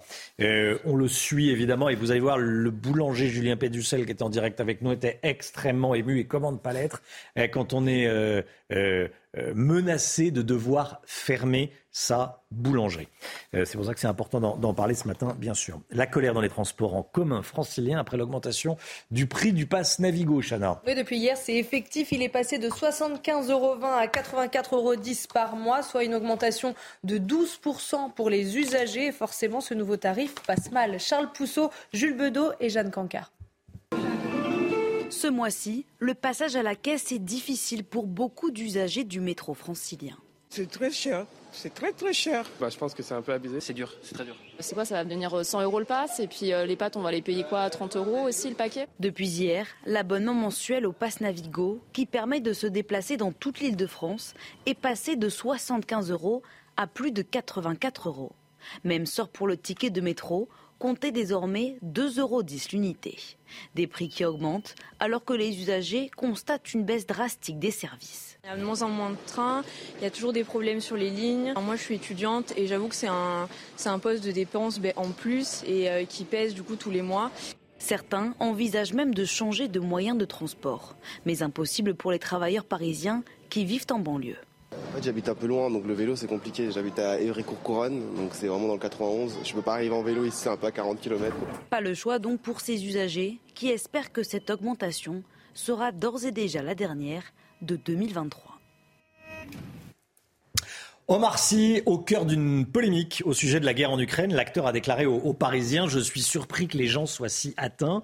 Ça veut dire que quand c'est en Afrique, vous êtes moins atteint. Euh, il vit désormais à Los Angeles, Omar Sy, et il sort euh, il est à l'affiche d'un film qui s'appelle Les Tirailleurs, sur les tirailleurs sénégalais euh, qui ont euh, combattu pour, pour la France. Ça fait réagir la classe politique, Gauthier Lebret. Absolument. Et d'ailleurs, Omar Sy confesse avoir découvert l'histoire de ces tirailleurs sénégalais en tournant ce film. Et effectivement, cette forme de reproche faite aux, fait aux Français fait réagir la classe politique. C'est-à-dire que, selon Omar Sy, les Français ont plus d'émotions pour un conflit qui se passe en Ukraine qu'en Afrique. Alors, pour Clémentine Autain, la députée euh, insoumise, saine et juste colère. Merci euh, Omar Sy. Pour euh, Nathalie Loiseau, eurodéputée Renaissance du parti présidentiel, elle répond Il y a 58 militaires français qui sont morts au Sahel en luttant contre les djihadistes. Non, Omar Sy, les Français ne sont pas moins atteints par ce qui se passe en Afrique. Certains ont donné leur vie pour que les Maliens cessent d'être menacés par euh, des terroristes. Et alors après, si vous regardez plus à droite de l'échiquier politique, vous doutez évidemment qu'on condamne très fermement les propos, là aussi, euh, d'Omar Sy. Pour euh, Philippe Vardon, du parti Reconquête, qui est passé du Rassemblement national à Reconquête, le parti d'Éric Zemmour. Depuis la Californie où il réside, Omar Sy rend un vibrant hommage aux 58 soldats français morts en Afrique ces dix dernières années. Ah non, dit-il. Merci beaucoup, Gauthier Lebret. Bon, c'est vrai, je ne veux pas prendre parti, bien sûr. Alors, je dis juste que quand on vit loin de la France, qu'on vit à l'étranger, parce que maintenant il vit à Los Angeles, c'est compliqué de répondre à une question politique sur. Euh, voilà, c'est toujours un peu difficile et souvent. Euh, la preuve, on peut se prendre les pieds dans le, dans le tapis, voilà, ça peut être et puis sur n'importe quel, maladroit. Sur n'importe quel continent du monde, n'importe quelle population est souvent plus sensible à un conflit qui se passe sur son continent que sur un autre. Évite ça, c'est logique. Voilà, c'est logique. Bon, les biologistes se mettent en grève alors qu'une triple épidémie frappe la France. Les laboratoires ne feront plus remonter les résultats des tests Covid. Les biologistes libéraux n'arrivent pas à trouver un terrain d'entente avec l'assurance maladie. Ils contestent la baisse de tarifs qu'ils subissent et si aucune solution n'est trouvée, ils menacent d'aller encore plus loin en arrêtant totalement les actes Covid pour une durée indéterminée. Alexis Vallée. Les biologistes ne décolèrent pas et mettent leurs menaces à exécution. Depuis hier, les résultats des tests Covid ne sont plus transmis aux autorités, les empêchant de suivre l'évolution de l'épidémie. Conséquence d'un dialogue au point mort entre les laboratoires, l'État et l'assurance maladie sur le montant des économies à réaliser jusqu'en 2026. Actuellement, on fait face à un double discours et, à notre sens à une déconnexion totale entre d'un côté les vœux du président, les mesures prises par son gouvernement et la réalité du terrain. Le gouvernement demande un effort financier d'un milliard 300 millions d'euros au laboratoire, c'est-à-dire une baisse de 2 centimes pour chaque acte de biologie médicale. Les syndicats, de leur côté, proposent de réduire ces économies de moitié, soit 685 millions d'euros. On ne demande pas une hausse des tarifs, on demande simplement des économies qui soient raisonnables au regard des conséquences pour nos patients en termes d'accès en soins. Et, et notre conclusion, c'est que protéger la santé des Français au quotidien, investir, développer une médecine de, pointe et souveraine, ce n'est pas l'objectif du gouvernement et actuellement le dialogue est bloqué. Pour les biologistes, cette demande de l'État entraînerait la disparition des petits laboratoires et provoquerait une surcharge des hôpitaux. Lula, Lula très ému cette nuit. 12 ans après euh, avoir quitté le pouvoir, il a été officiellement réinvesti. Il a fait son grand retour à la présidence du, Brésil. Il était, euh, oui, extrêmement ému, avec des sanglots dans la voix lors de son discours, hein, Chana. Oui, pour son investiture, le chef historique de la gauche brésilienne a pris la parole devant une marée humaine. Et pendant ce discours, vous l'avez dit, il n'a pas réussi à retenir son émotion quand il parlait de la crise euh, contre la faim. Regardez. na porta dos açougues em busca de ossos para aliviar a fome. E, ao mesmo tempo, filas de espera para a compra de automóveis importados e jatinhos particulares. Assumimos hoje, diante de vocês e de todo o povo brasileiro, o compromisso de combater dia e noite todas as formas de desigualdade no nosso país. Voilà, l'émotion, des sanglots dans la voix, les mots qu'on a du mal à, sortir. Notre correspondant au Brésil, Stéphane Darmani, avec nous, qui revient sur euh, cette investiture et sur l'émotion de Lula. Devant 300 000 partisans réunis sur la place des Trois Pouvoirs hier à Brasilia, Lula a été investi de son troisième mandat de président de la République du Brésil. En l'absence de Jair Bolsonaro, qui n'a toujours pas reconnu sa défaite officiellement aux élections et qui avait voyagé à Miami 48 heures auparavant, un protocole inédit a été mis en place Huit représentants de la société civile, huit représentants du peuple ont monté la rampe présidentielle et lui ont remis l'écharpe de président. Parmi eux, un métallurgiste comme lui à ses débuts, le chef indigène Raoni, connu dans le monde entier, aujourd'hui âgé de 90 ans, une professeure, un recycleur de déchets de rue, bref, le peuple qui a transmis le pouvoir à euh, Lula, qui a eu un discours ému où il a cité huit fois le mot euh, démocratie, où il a parlé aussi du mandat de son prédécesseur comme d'un héritage maudit. La guerre en Ukraine, à présent, elle n'aura pas connu de trêve. De trêve. Kiev a été visé par une nouvelle attaque aérienne cette nuit. Les autorités font état de plusieurs explosions dans le, dans le nord-est de la capitale ukrainienne. Et au moins une personne a été blessée pour le moment. Des frappes russes avaient déjà frappé la ville de Kherson hier. Je vous propose d'écouter la réaction de Volodymyr Zelensky. Les terroristes russes ont commencé cette année de façon aussi pathétique que l'année dernière. Nos défenseurs ont montré le 1er janvier qu'ils sont aussi grands qu'ils l'étaient auparavant. Ces derniers temps, il est clair à quel point nous nous sommes éloignés mentalement, simplement en tant qu'humains, de ce que la Russie mijote. Le sentiment que nous avons tous d'unité, d'authenticité de la vie elle-même contraste fortement avec la peur qui règne en Russie. Ils ont peur, on peut le sentir, et ils ont raison d'avoir peur, parce qu'ils vont perdre. Regardez ces images qui nous viennent de Floride. Une cabine de la Grande Roue d'Orlando a pris feu. 62 personnes ont dû être évacuées dans 20 cabines différentes. L'opération de sauvetage a pris plus de 3 heures. Heureusement, aucun blessé n'est à déplorer. Voilà, mais il y a une sacrée gerbe d'électricité. Il y a eu un problème euh, électrique, voilà. Bon. Et il a fallu sauver, enfin sauver, secourir, secourir euh, toutes les personnes qui étaient dans les, les cabines. Hum, le corps de Benoît XVI qui sera exposé ce matin, à partir de ce matin, aux, fidèles, au Vatican, exposé sous les ors de la, basilique Saint-Pierre de Rome jusqu'à ses funérailles jeudi. Là, il se trouve dans le, monastère où il vivait ces euh, dernières années. Et puis le corps va être euh, transporté voilà, à la basilique Saint-Pierre. Et les portes vont s'ouvrir à partir de, de 9h. Les fidèles pourront aller rendre hommage au, pape émérite Benoît XVI, voilà, jusqu'à euh, mercredi. Voilà. L'entrée est libre et ne nécessite pas de réservation de billets. Voilà, si, euh, vous êtes à Rome ou vous allez à Rome d'ici mercredi. 8h11, restez bien avec nous. Dans un instant, Laurence Ferrari reçoit Philippe Juvin, député Les Républicains des Hauts-de-Seine. A tout de suite. Rendez-vous avec Pascal Pro dans l'heure des pros, du lundi au vendredi de 9h à 10h30.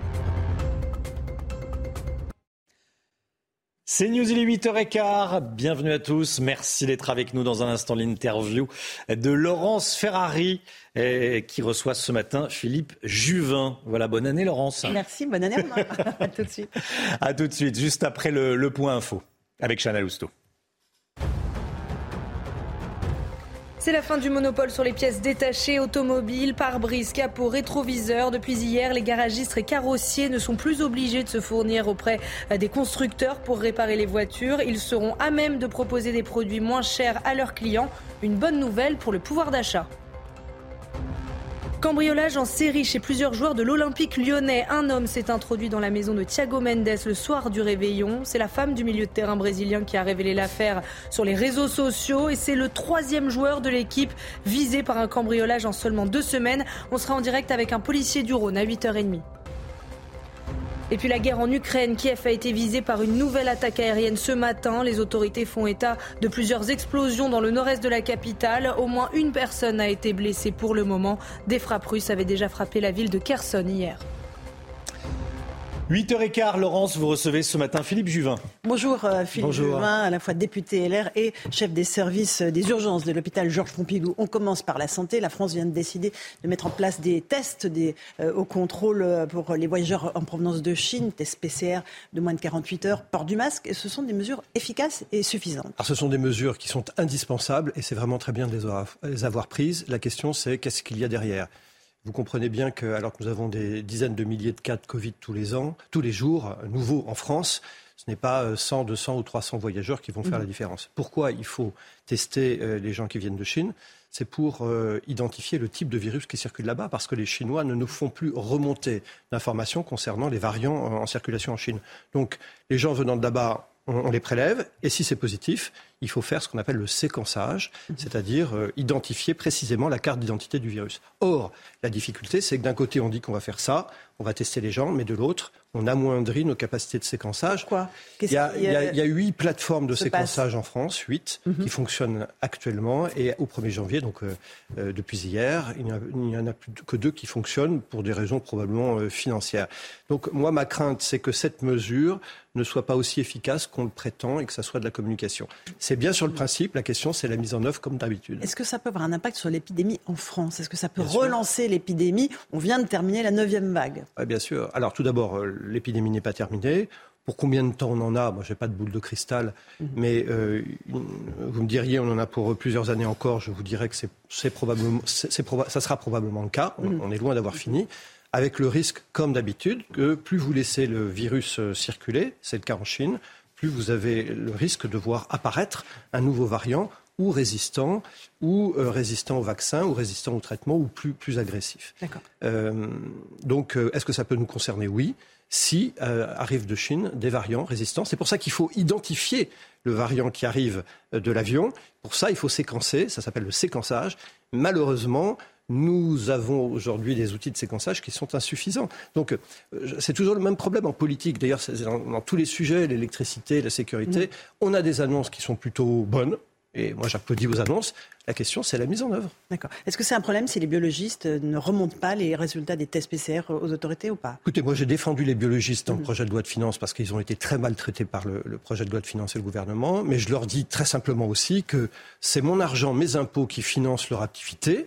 Euh, et j'aimerais qu'ils participent euh, à la lutte contre le Covid en faisant remonter les informations. Donc ce n'est pas loyal de leur part. Alors, un petit mot sur l'épidémie de Covid en France, euh, fin de neuvième vague. Dites-moi, professeur Juvin, on l'a bien traversé sans aucun geste barrière. sans aucun masque, on est d'accord. Il faut voir. On l'a traversé. on, traverse toujours les crises et les tragédies. Vous savez, la question c'est comment on est à la fin. Aujourd'hui, les choses vont très mal. Alors, il y, a, le Covid qui a connu le pic. Actuellement, on, est, on redescend, donc ça va mieux sur le Covid. Ça va un peu mieux sur la bronchiolite même si c'est encore assez haut. Et ça va très mal, en revanche, sur la grippe qui continue à monter. On, est sur un pic ascensionnel. Moi, j'étais de garde hier, le 1er janvier, à l'hôpital. Je peux vous assurer que nos hôpitaux sont pleins de patients, que nos urgences sont débordées. Et euh, c'est une vue de l'esprit de dire, finalement, ça s'est bien passé. Parce que ce n'est pas vrai, ça ne se passe pas bien. Euh, il y a une organisation syndicale dont l'ancien président s'appelait François Braun, l'actuel ministre de la Santé, qui a publié des chiffres très, très, très, très inquiétants.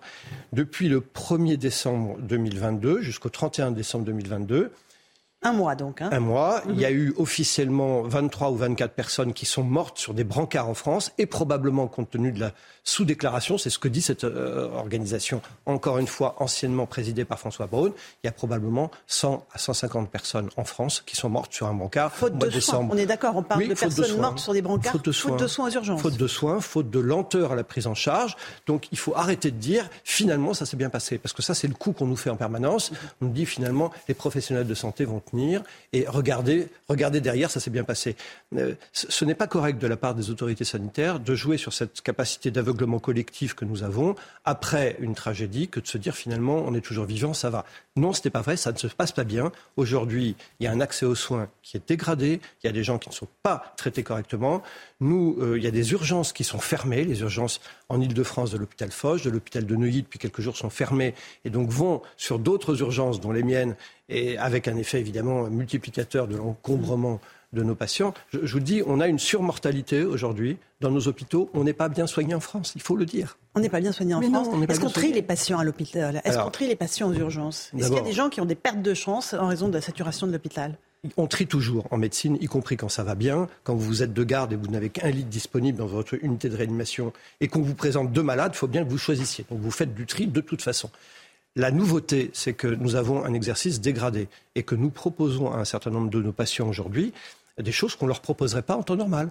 Par exemple, on fait rentrer à domicile des gens qu'on devrait hospitaliser Par exemple, vous deviez avoir une anesthésie générale pour une fibroscopie de l'estomac parce que vous avez un peu mal à l'estomac eh bien, euh, on ne va pas vous la faire tout de suite, on va la décaler dans le temps. Si cette fibroscopie, vous avez découvert, ce que je ne vous souhaite pas bien sûr, un cancer de l'estomac, cela repousse d'autant le, le traitement du cancer de l'estomac. Donc, comprenez que nos soins sont dégradés. Et oui, moi, il n'y a pas une journée, Madame Ferrari, pas une journée où mon téléphone euh, ne sonne pas, où j'ai un ami d'ami ou quelqu'un que je connais ou que je mm. ne connais pas, mais qui a eu mon numéro de téléphone et qui me dit aidez-nous, j'ai besoin d'une place à l'hôpital, j'ai besoin d'un service pour commencer ma chimiothérapie. Je ne vous parle pas de doliprane. Je vous parle de chimiothérapie.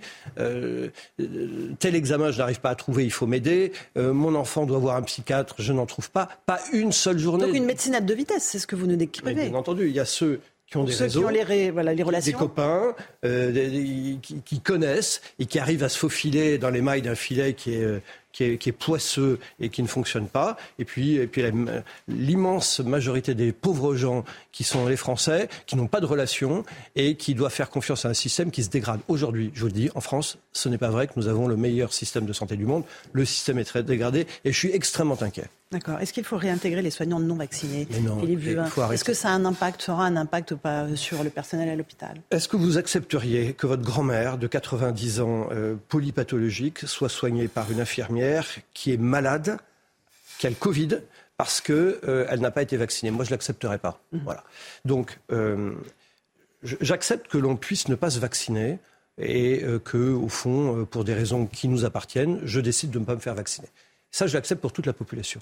En revanche, pour les soignants, c'est un peu particulier. Les soignants ont une obligation de ne pas nuire à, euh, leurs patients. Et ce qui est certain, c'est que quand vous êtes un soignant vacciné, ce n'est pas une garantie à 100%, mais vous avez moins de chances d'être malade. Oui. Et quand vous n'êtes pas malade. Vous pouvez être contaminé et contaminant. Non, mais d'accord, mais quand vous êtes vacciné, vous avez moins de chances d'être malade. Sinon, ça, s'appelle le vaccin.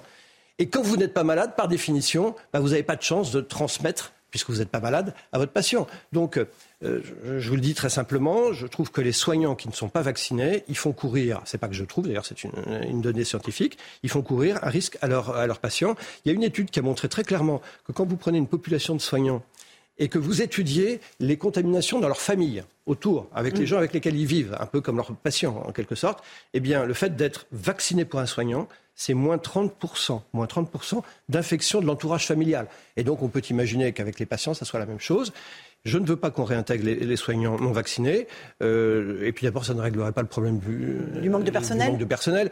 Euh, alors, on ne sait pas combien il y a d'infirmières non vaccinées en France, mhm. mais le Conseil de l'ordre des infirmières dit peut-être une dizaine en moyenne par département. Mhm. Donc ce n'est pas ça qui sauvera le système de santé. Ce qui sauvera le système de santé, c'est de former massivement des médecins, des infirmières, des aides-soignants. Il faut former des gens. Mais il faut qu'ils aient, la vocation et, un, qu'il y ait véritablement un intérêt pour eux. Oui, mais il faut il y a, aussi... Il y a une perte de vocation aujourd'hui. Les gens ne veulent plus faire ces métiers. Il y a de ça, et puis il y a nos capacités de formation qui sont, qui sont trop faibles. Et chaque fois, j'entends euh, des gens très intelligents qui me disent Ah, mais monsieur Juvin, vous avez raison, il faut augmenter la formation des infirmières, des aides-soignants, des médecins. Mais vous comprenez, ça va prendre 2, 3, 4, 10 ans. Depuis le temps qu'on dit que ça pourrait prendre 2, 3, 4, 10 ans, si on avait commencé, il y a 2, 3, 4, 10 ans, on les aurait. Euh, Jean Castex m'avait invité, convoqué, invité dans son bureau au moment du Covid. Il m'avait dit, Monsieur Juvin, c'était un vendredi soir, vous arrêtez pas de dire qu'il faut euh, euh, augmenter le nombre de lits à l'hôpital, mais pour ça, il nous faut des soignants. On les a pas. Et je lui ai dit, je lui disais à l'époque, Monsieur le Premier ministre, ouvrez des promotions supplémentaires d'infirmières. Et c'est vrai, dans deux, trois ans, vous les aurez. Eh bien, on l'aurait fait il y a deux, trois ans. C'était au moment du Covid. On les aurait aujourd'hui. Et on l'a pas fait. Mais non. La France l'a pas fait. Vous savez, la politique, c'est dramatique et c'est valable dans tous les domaines, y compris de l'électricité, dont on parlera peut-être, ou du chômage. C'est que les hommes politiques ne prennent que des décisions dont ils escomptent des effets durant leur mandat à eux, c'est-à-dire durant un an ou deux. Euh, mais la politique, c'est fait pour prendre des décisions qui auront euh, des vertus et des bénéfices euh, pour le pays 2, 3, 4, 10, 20, 30 ans plus tard. C'est ça la politique. Aujourd'hui, on a des communicants qui veulent faire un tweet, avoir un effet immédiatement et être remboursés de, leur mise. Non, la politique, c'est pas ça. La politique, c'est fait par des gens sérieux en théorie et qui prennent des décisions sérieuses sur le long terme. Formons des médecins, doublons le nombre de médecins en formation. En France, le chiffre, c'est le suivant. On forme 10 000 médecins par an. D'accord? Il faudrait en former 20 000, pas 12 000, 20 000. Les Anglais l'ont fait. On nous dit en France, ce n'est pas possible. Les Anglais l'ont fait depuis le mois de mars dernier. Ils ont décidé de passer de 10 000 comme nous à 20 000. Eh bien, on le fait. On en a besoin. C'est un peu comme si quand Jules Ferry a, décidé de rendre l'école obligatoire, on lui avait dit c'est pas possible, mm. Monsieur Ferry, parce qu'en fait, euh, on n'a pas d'école et euh, on n'a pas d'instituteur. Bah ouais, mais on en a formé. Et eh ben former des médecins, former des aides-soignants et, que les hommes politiques servent à quelque chose. Voilà, un coup de gueule de Philippe Juvin ce matin. Un petit mot des vœux d'Emmanuel Macron. Vous avez été convaincu par les vœux d'Emmanuel Macron. Vous avez vu un, cap, euh, une stratégie pour Très les franchement, je travaillais à l'hôpital le lendemain, donc je ne les ai pas écoutés. Mais sachant que je venais chez Laurence Ferrari Vous les avez écoutés en replay hier soir. D'accord. Bon, écoutez, d'abord, moi, j'ai entendu tout ce que j'ai entendu, euh, ça me va. Enfin, tout ce qui est dit, tout le monde est d'accord avec ce qu'il dit. Le vrai sujet n'est pas là. Le sujet, c'est comment derrière on met en œuvre ce qu'il dit qu'il va faire. Quand il dit euh, on va rouvrir des centrales nucléaires, bah, d'accord, mais enfin, euh, déjà il faudrait arrêter de les fermer. Je vous rappelle qu'actuellement il y a une loi qui prévoit de fermer des centrales nucléaires. Mmh. Qui n'est toujours pas abrogée. C'est toujours pareil. La politique n'est que d'une immense bulle de communication où on annonce des choses et après, on s'en fiche de savoir si c'est mis en œuvre. Moi, j'attends que le président de la République il me dise comment il fait pour augmenter le nombre de centrales nucléaires. Prenons l'exemple de Fessenheim. Mhm. Fessenheim qui a été fermé par le président Macron, hein, je le rappelle. Mhm. Fessenheim, Loïc Le Floch-Prigent, l'ancien président d'EDF, dit une chose très simple. Il dit, écoutez, c'est très long de construire une centrale, ça met euh, une dizaine d'années, on le voit avec euh, Flamanville, ça fait maintenant 15 ans eh ben Fessenheim, euh, il, faudrait un an ou deux pour la remettre en œuvre, il faudrait un, milliard. Bah, pourquoi on, ne remet pas Fessenheim en route? Moi, je suis favorable à ce qu'on mette Fessenheim en route. Ça coûte un milliard et deux ans. Eh bien, au moins, on aura de l'électricité plus rapidement. Est-ce que les Républicains, euh, vous êtes membre des Républicains, vont voter la réforme sur les retraites qui sera présentée le 10 janvier en Conseil des ministres? Bah, Je l'espère. Nous allons avoir un débat entre nous. C'est une réforme dont nous avons euh, porté le principe durant la campagne présidentielle et je trouve que ça ne serait pas logique qu'après avoir dit blanc au mois de février-mars dernier, nous disions noir aujourd'hui. Donc je suis favorable à cette C'est un peu la tentation quand même. Éric Ciotti dit qu'il ne votera pas à tout coup cette réforme eh ben, des retraites. il ne veut pas de la réforme à 65 ans. On va en discuter entre nous. Encore une fois, nous l'avons proposée au printemps dernier. Je ne vois pas pourquoi nous la refuserions aujourd'hui. Mais j'ajoute un, truc. Cette réforme telle que le gouvernement la prévoit sera insuffisante. Pourquoi? Nous avons une population qui vieillit. Vous savez, on vieillit tous, mais toute la population vieillit. Ça signifie que le rapport entre le nombre de gens qui travaillent et le nombre de gens qui sont à la retraite euh, se dégrade tous les jours un peu plus. Si on ne fait que prendre une mesure d'âge pure, eh bien en fait, on est condamné à perpète à reprendre une telle mesure tous les 3, 4, 5, 10 ans. Donc c'est insuffisant. Donc c'est 65 ans? Il, faut, à, part, à côté de cette mesure d'âge, et moi j'y suis favorable, d'âge ou de durée de cotisation, parce qu'il faut épargner les, les, gens qui ont eu des, carrières longues. Il faut probablement avoir une vision différente.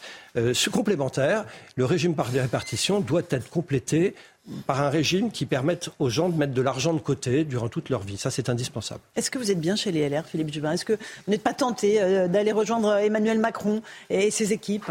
Alors moi, d'abord, je n'ai jamais quitté les LR. Deuxièmement, je suis un des seuls députés LR qui a été élu contre euh, un, député de la majorité. J'ai repris une circonscription à la majorité. Et donc, euh, je suis très à l'aise. Hein. Tout, tout, le monde n'a pas eu le même parcours que moi. Et pourquoi je suis bien au LR C'est parce que, quels que soient les défauts de LR, et, franchement, l'année 2022 euh, n'a pas été une très bonne année pour nous, si vous voyez ce que je veux dire. Oui, euh, on voit. Oui, ouais, on se souvient malheureusement. Euh, c'est probablement dans le groupe LR où je suis le plus libre. Aujourd'hui, bah oui. Paradoxalement. Ah oui, parce que je sais, quand vous êtes député de la majorité ou chez Édouard Philippe, bah, vous êtes obligé de marcher au pas, garde à vous, présenter armes, repos, parce que les gars, ils sont aux ordres.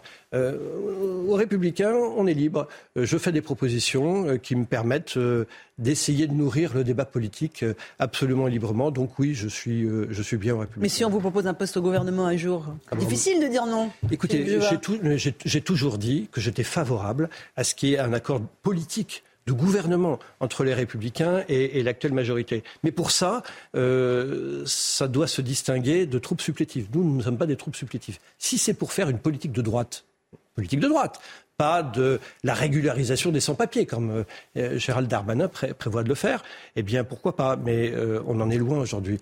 La politique que nous voulons mener, c'est une politique qui est une vraie politique et pas une politique de communication. Et, pour ça, il y a un peu de travail de la part du gouvernement. Merci beaucoup Philippe Juvin d'être venu ce matin. Je vous présente tous mes voeux pour 2023, ainsi qu'à nos amis téléspectateurs et téléspectatrices. Bonne année. Bonne année à vous aussi Romain. CNews, il est 8h30. Merci d'être avec nous. Merci d'avoir choisi CNews pour démarrer cette journée, cette semaine et cette année. Voilà, on se dit, on a le droit de se dire tout le mois de janvier, hein, bonne année. oui, alors peut-être qu'on va arrêter au bout d'un moment, le 15 janvier, on pourra arrêter. Oui. Mais bon, ceux qui, qui, qui, qui, se, qui ont allumé la télé. on leur dit bonne année. Il y a quelques instants. On voilà, leur on dit se bonne dit bonne année. année Bonne année. depuis 6 heures ce matin. Euh, voilà, euh, au, moins aujourd'hui, au moins aujourd'hui. Voilà, donc euh, très très belle année à, vous tous au nom de, de toute la matinale, bien sûr. Allez, à la une ce matin, trois joueurs de l'OL cambriolés en 15 jours. La femme de Thiago Mendes a décidé de publier des images de la vidéosurveillance de sa maison sur lesquelles on voit les cambrioleurs.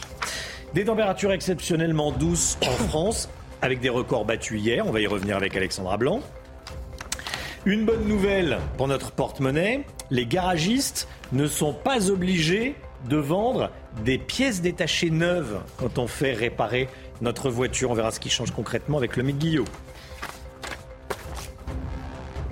Cambriolage en série chez plusieurs joueurs de l'Olympique lyonnais. On va vous montrer les images, bien sûr. Un homme s'est introduit dans la maison de Thiago Mendes le soir du réveillon. C'est la femme du joueur de foot, brésilien en l'occurrence, le milieu de terrain de l'OL, qui a un milieu de terrain de l'OL qui a révélé l'affaire sur les réseaux sociaux. Elle a publié les images.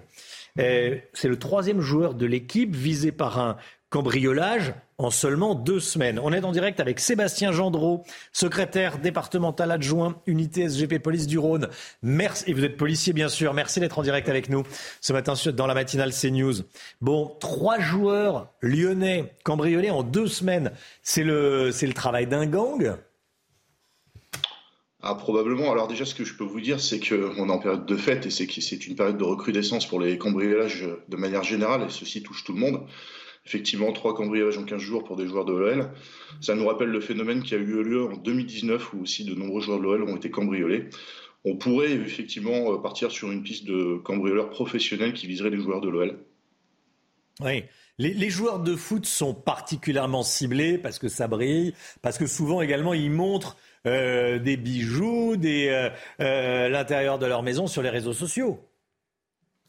Forcément, pour les cambrioleurs, c'est l'appât du gain. Ils peuvent se dire que les joueurs de football euh, ont peut-être plus d'espèces et de bijoux à disposition très rapidement. Puis je le redis, période de fête, qui dit période de fête, dit oui. peut-être plus de, d'objets de valeur à disposition très rapidement pour les cambrioleurs. La femme du joueur qui publie les images de vidéosurveillance, qu'est-ce que vous en pensez? Ah, c'est les réseaux sociaux. Euh, elle a peut-être, euh, elle souhaite alerter, euh, peut-être effectivement vous alerter, alerter le public comme quoi tout le monde est touché, mais je pense que voilà, c'est ça la regarde. Je pense que c'est peut-être un, message envoyé au, club. Il me semble que le club en 2019, ils avaient décidé de mettre en place des agents de sécurité devant devant les logements quand les joueurs étaient absents. C'était un bon dispositif, il me semble. Donc peut-être que c'est un message aussi qu'ils envoient au club, puisque, à mon avis aussi, ce que je pense dans, tout ça, c'est que euh, au niveau des cambrioleurs, il y a probablement un problème. Il y a peut-être une taupe qui traîne autour de l'environnement des joueurs professionnels ou peut-être euh, au niveau de l'environnement du club. Il faut se poser la question. Ah oui. Et si vous posez la question, c'est que vous avez une petite idée de la réponse. En tout cas, c'est une piste. C'est une piste de réflexion, c'est mon hypothèse. Enfin, c'est une hypothèse parmi tant d'autres, attention. Hein. Bien sûr, bien Mais sûr. euh, en oui, tout cas, je pense qu'il faut se pencher sur ce, de ce côté-là également. Oui, également. Et regarder un peu l'entourage de, de, certains, de certains joueurs. Merci beaucoup, Sébastien Gendreau. Merci d'avoir été en direct avec nous ce matin dans, dans la matinale CNews. Bonne journée à vous. Bonne journée. On en parle beaucoup euh, ce matin et euh, on va continuer à en parler. Bien sûr, les boulangers asphyxiés financièrement par la flambée des prix de, de l'électricité, des prix de l'énergie et particulièrement de l'électricité, mais aussi du gaz. 80% d'entre eux pourraient fermer à cause de l'explosion du montant de leur, de leur facture. Hein. L'un d'eux, Julien Péducel, a vu sa facture d'électricité être multipliée par 12, passant de 1000 à 12 000 euros. Il a donc décidé d'alerter sur la situation en organisant un rassemblement ce matin à Villers-Saint-Paul, c'est dans l'Oise, et il était en direct avec nous depuis cette manifestation à 7h30. Écoutez. Je suis en négatif comme euh, beaucoup de mes, confrères qui sont comme moi sûrement pris à la gorge. Et c'est pour ça que euh, j'ai décidé de sortir de l'ombre et, et, de faire cette action aujourd'hui pour qu'on nous entende et qu'on voie vraiment l'urgence et dans euh, la gravité de la situation pour qu'on nous aide pour qu'il y ait quelque chose de une action réelle du gouvernement ou des fournisseurs d'énergie pour que nous puissions survivre et faire notre métier et continuer à, donner aux, Français et aux Françaises euh, du pain et des gâteaux et leur faire plaisir. Le gouvernement a mis en place des aides, vous les touchez pas? Actuellement, sur ma facture, il n'y a aucune aide, il n'y a aucune trace d'aide. et la seule aide que moi j'ai entendu parler, c'est un amortisseur de 20%. Et 20% sur ma facture, monsieur, je pense que vous allez vite faire le calcul. C'est bien, bien insuffisant pour que mon entreprise euh, puisse payer cette facture et survivre. J'ai des salariés, euh, une équipe, euh, des fournisseurs qui, m'entourent et, qui me permettent de faire mon métier et de vivre. Si je paye cette facture, je ne peux plus payer ces, personnes et, ce n'est pas possible. 20% de, 12 000 euros, voilà, 2400 euros, ça fait à peu près donc 9600 de, de, factures, ça reste très élevé, en tout cas trop élevé. Vous vendez combien votre baguette et est-ce qu'en augmentant le prix, vous pourriez pas vous, vous rattraper? Ah, ma, baguette, euh, l'augmenter, euh, euh, faudrait qu'elle approche peut-être les, 3 euros.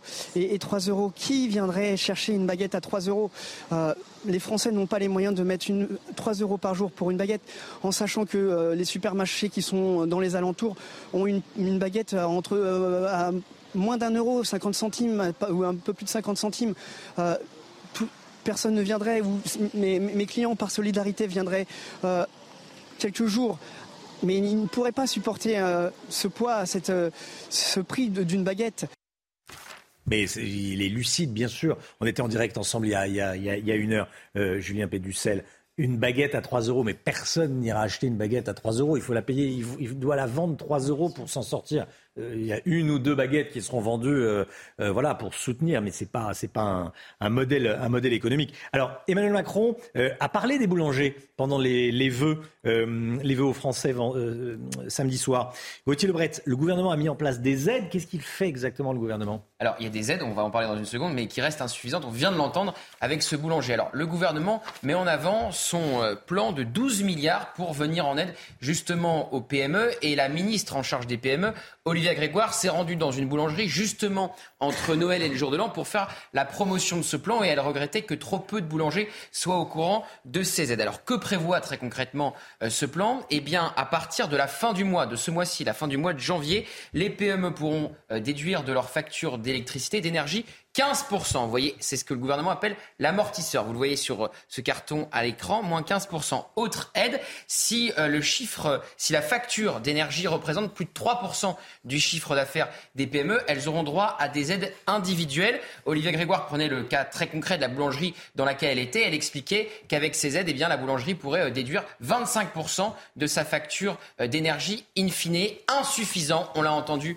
pour les boulangeries. C'est pourquoi, eh le gouvernement pense à d'autres aides pour essayer de soulager la trésorerie de ces euh, PME. On pourrait aller vers un allègement des cotisations sociales. Merci Gauthier. Nouveau record de chaleur.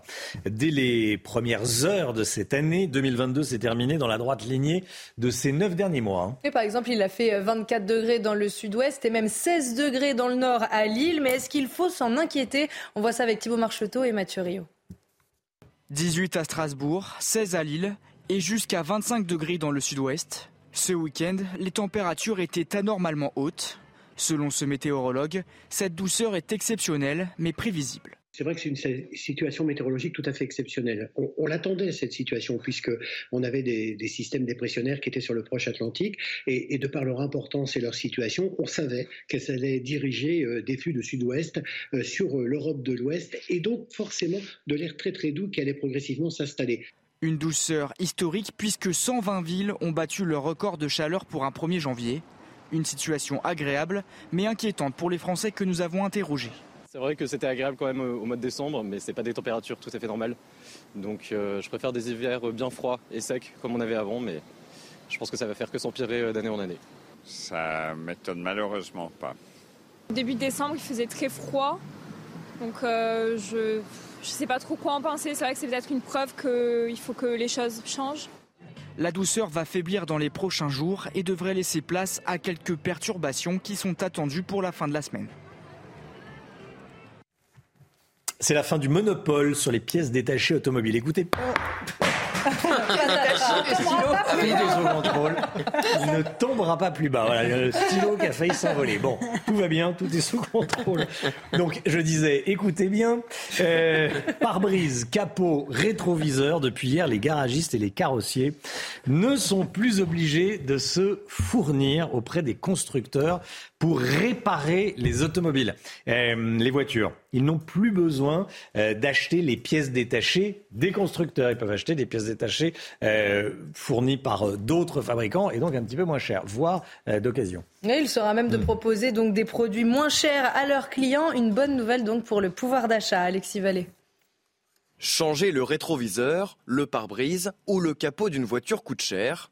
Mais bonne nouvelle, la facture devrait diminuer. Plus besoin pour les garagistes de s'approvisionner chez les constructeurs automobiles. Depuis le 1er janvier, les pièces détachées dites visibles comme les vitres ou les éléments de carrosserie peuvent être achetées chez la concurrence. Cette mesure devrait faire baisser le coût de la réparation, puisque ces pièces sont moins chères, de 15 à 30% en moyenne. Un coup de pouce pour le porte-monnaie des automobilistes, mais une crainte pour les constructeurs français qui redoutent l'arrivée sur le marché de pièces à bas coût importées de l'étranger. Pour les réparations mécaniques, comme le moteur, la boîte de vitesse ou le système de freinage, la question ne se pose pas, car elles sont d'ores et déjà soumises à la concurrence. Voilà, ça devrait changer normalement, faire baisser la, facture. C'est l'objectif. Regardez ces images de ces dernières heures qui nous parviennent du Brésil, le corbillard de Pelé est arrivé dans la, dans la ville de, Santos. Il a quitté Sao Paulo ce matin. Se dit Santos, c'est à, deux pas de Sao Paulo. Hein. Oui, Santos, c'est là que les funérailles de la légende du football seront organisées demain et une veillée funèbre ouverte au public aura lieu aujourd'hui et durera 24 heures au stade du Santos FC. Allez, dans un instant, la santé avec le docteur Brigitte Millot, mais tout d'abord le point info. C'est officiel, le prix du pass Navigo a augmenté. Depuis hier, il est passé de 75,20 euros à 84,10 euros par mois, soit une augmentation de 12% pour les usagers franciliens. Le prix du ticket de métro est quant à lui passé de 1,90 euros à 2,10 euros l'unité. Le corps de Benoît XVI sera exposé ce matin aux fidèles. Il sera exposé sous les ors de la basilique Saint-Pierre de Rome jusqu'à ses funérailles prévues jeudi. Les portes seront ouvertes au public dès 9h et jusqu'à 19h aujourd'hui et de 6h à 18h demain et mercredi. L'entrée est libre et ne nécessite pas de réservation de billets. Et puis cette information de la nuit, en Syrie, l'aéroport de Damas a été mis hors de service après des frappes israéliennes. Ces frappes ont fait quatre morts, dont deux soldats syriens. C'est la deuxième fois en moins de sept mois que l'aéroport est pris pour cible. Votre programme avec No Film Solution, l'expert de la laine minérale de verre, éco-conçu pour un intérieur sain et confortable. 9h moins le quart, la santé avec le docteur Brigitte Millot. Bonjour Brigitte. Bonjour. Et bonne année, à vous. évidemment, évidemment. Ce matin, vous nous parlez des contaminations à la Covid qui explosent en Chine. Est-ce qu'il faut s'en inquiéter? Bah Pour les Chinois, oui. Mm. Euh, en fait, il faut rappeler un petit peu la situation. Donc, depuis trois ans, c'était la stratégie zéro Covid, hein, avec euh, des tests incessants, avec des confinements de dingue euh, un peu partout dans le pays, des trucs énormes, etc. Et hum, avec aussi cette stratégie zéro, il y avait aussi une vaccination, mais une vaccination qui était ciblée surtout vers les jeunes, parce qu'en fait, il fallait faire marcher l'économie. Et donc, c'était qui travaille Les jeunes. Donc, on vaccinait surtout les jeunes et en se disant, si on vaccine les jeunes, ils ne vont pas contaminer les personnes âgées. Donc, on a vacciné essentiellement les jeunes. On a vacciné essentiellement avec des vaccins chinois qui sont moins efficaces et d'une efficacité de 50 à 80% selon les études, donc nettement moindre que les vaccins ARN, à tel point d'ailleurs que même au Brésil où il y avait des vaccins chinois, ils ont en 2021 ils ont arrêté les vaccins chinois. Vous voyez, une efficacité moindre. Enfin voilà, toutes ces choses ont fait que quand tout à coup ils ont décidé le 7 décembre d'arrêter cette stratégie zéro Covid, hein, euh, là, on a eu le virus qui a explosé, des contaminations, comme vous le disiez, qui ont explosé. On a des hôpitaux qui sont complètement saturés, on a des, morts qui sont débordés. Enfin, c'est vraiment une catastrophe pour les Chinois. Alors, euh, évidemment, ce qui nous intéresse, c'est savoir si nous, il faut s'inquiéter et ce qui va se passer. Alors vous avez vu qu'il y a des décisions qui ont été prises, notamment à partir du 5 janvier, euh, parce qu'il faut laisser le temps aux euh, compagnies d'aviation de se mettre, de mettre tout ça en place. Il faudra présenter, avant de prendre l'avion, pour le territoire français ou même pour faire escale sur le territoire français, il faudra présenter un test de moins de 48 heures négatif avant de prendre l'avion le port du masque obligatoire aussi dans les avions, et on a aussi des tests aléatoires qui vont être faits. Euh, ça commence, à peu près une personne sur trois euh, qui est prévue d'être testée. Alors, ces tests, euh, c'est quoi l'idée? L'idée, c'est d'arriver à séquencer pour arriver à connaître éventuellement l'arrivée d'un nouveau variant sur notre sol. Euh, je rappelle tout de même qu'en France, on n'est pas très bon pour le séquençage hein, de manière euh, globale. Il y a à peu près huit plateformes de séquençage qui, dont on devait réduire l'activité au 31 décembre. Ce qui, ce qui, paraît un peu fou parce que des variants, il y en a tous les quatre mois. Donc je vois pas pourquoi on réduirait l'activité de séquençage. Euh, voilà. On pourrait aussi, on en a beaucoup parlé pendant le, pendant le Covid. Vous savez, les, dans les eaux usées, on peut savoir aussi s'il y a de nouveaux variants ou pas. On pourrait aussi remettre en place ça. C'est-à-dire qu'en fait, en France, quand ça va mieux, on arrête. C'est fou, il faut continuer. On est toujours, il y a toujours du virus qui circule. Et comme je le disais, il y a un variant nouveau tous les quatre mois. Euh, donc, oui, on va le faire. Alors, je ne sais pas trop ce que ça va changer. Je trouve ça très intéressant hein, d'arriver à savoir, euh, d'un point de vue épidémiologique, effectivement, euh, s'il y a un nouveau variant ou pas. Mais pour l'instant, celui qui circule, attention, euh, l'empire du soleil levant n'est pas l'empire de la transparence. Hein. Pour l'instant, celui qui circule, ce serait le BF7, donc de la lignée Omicron aussi.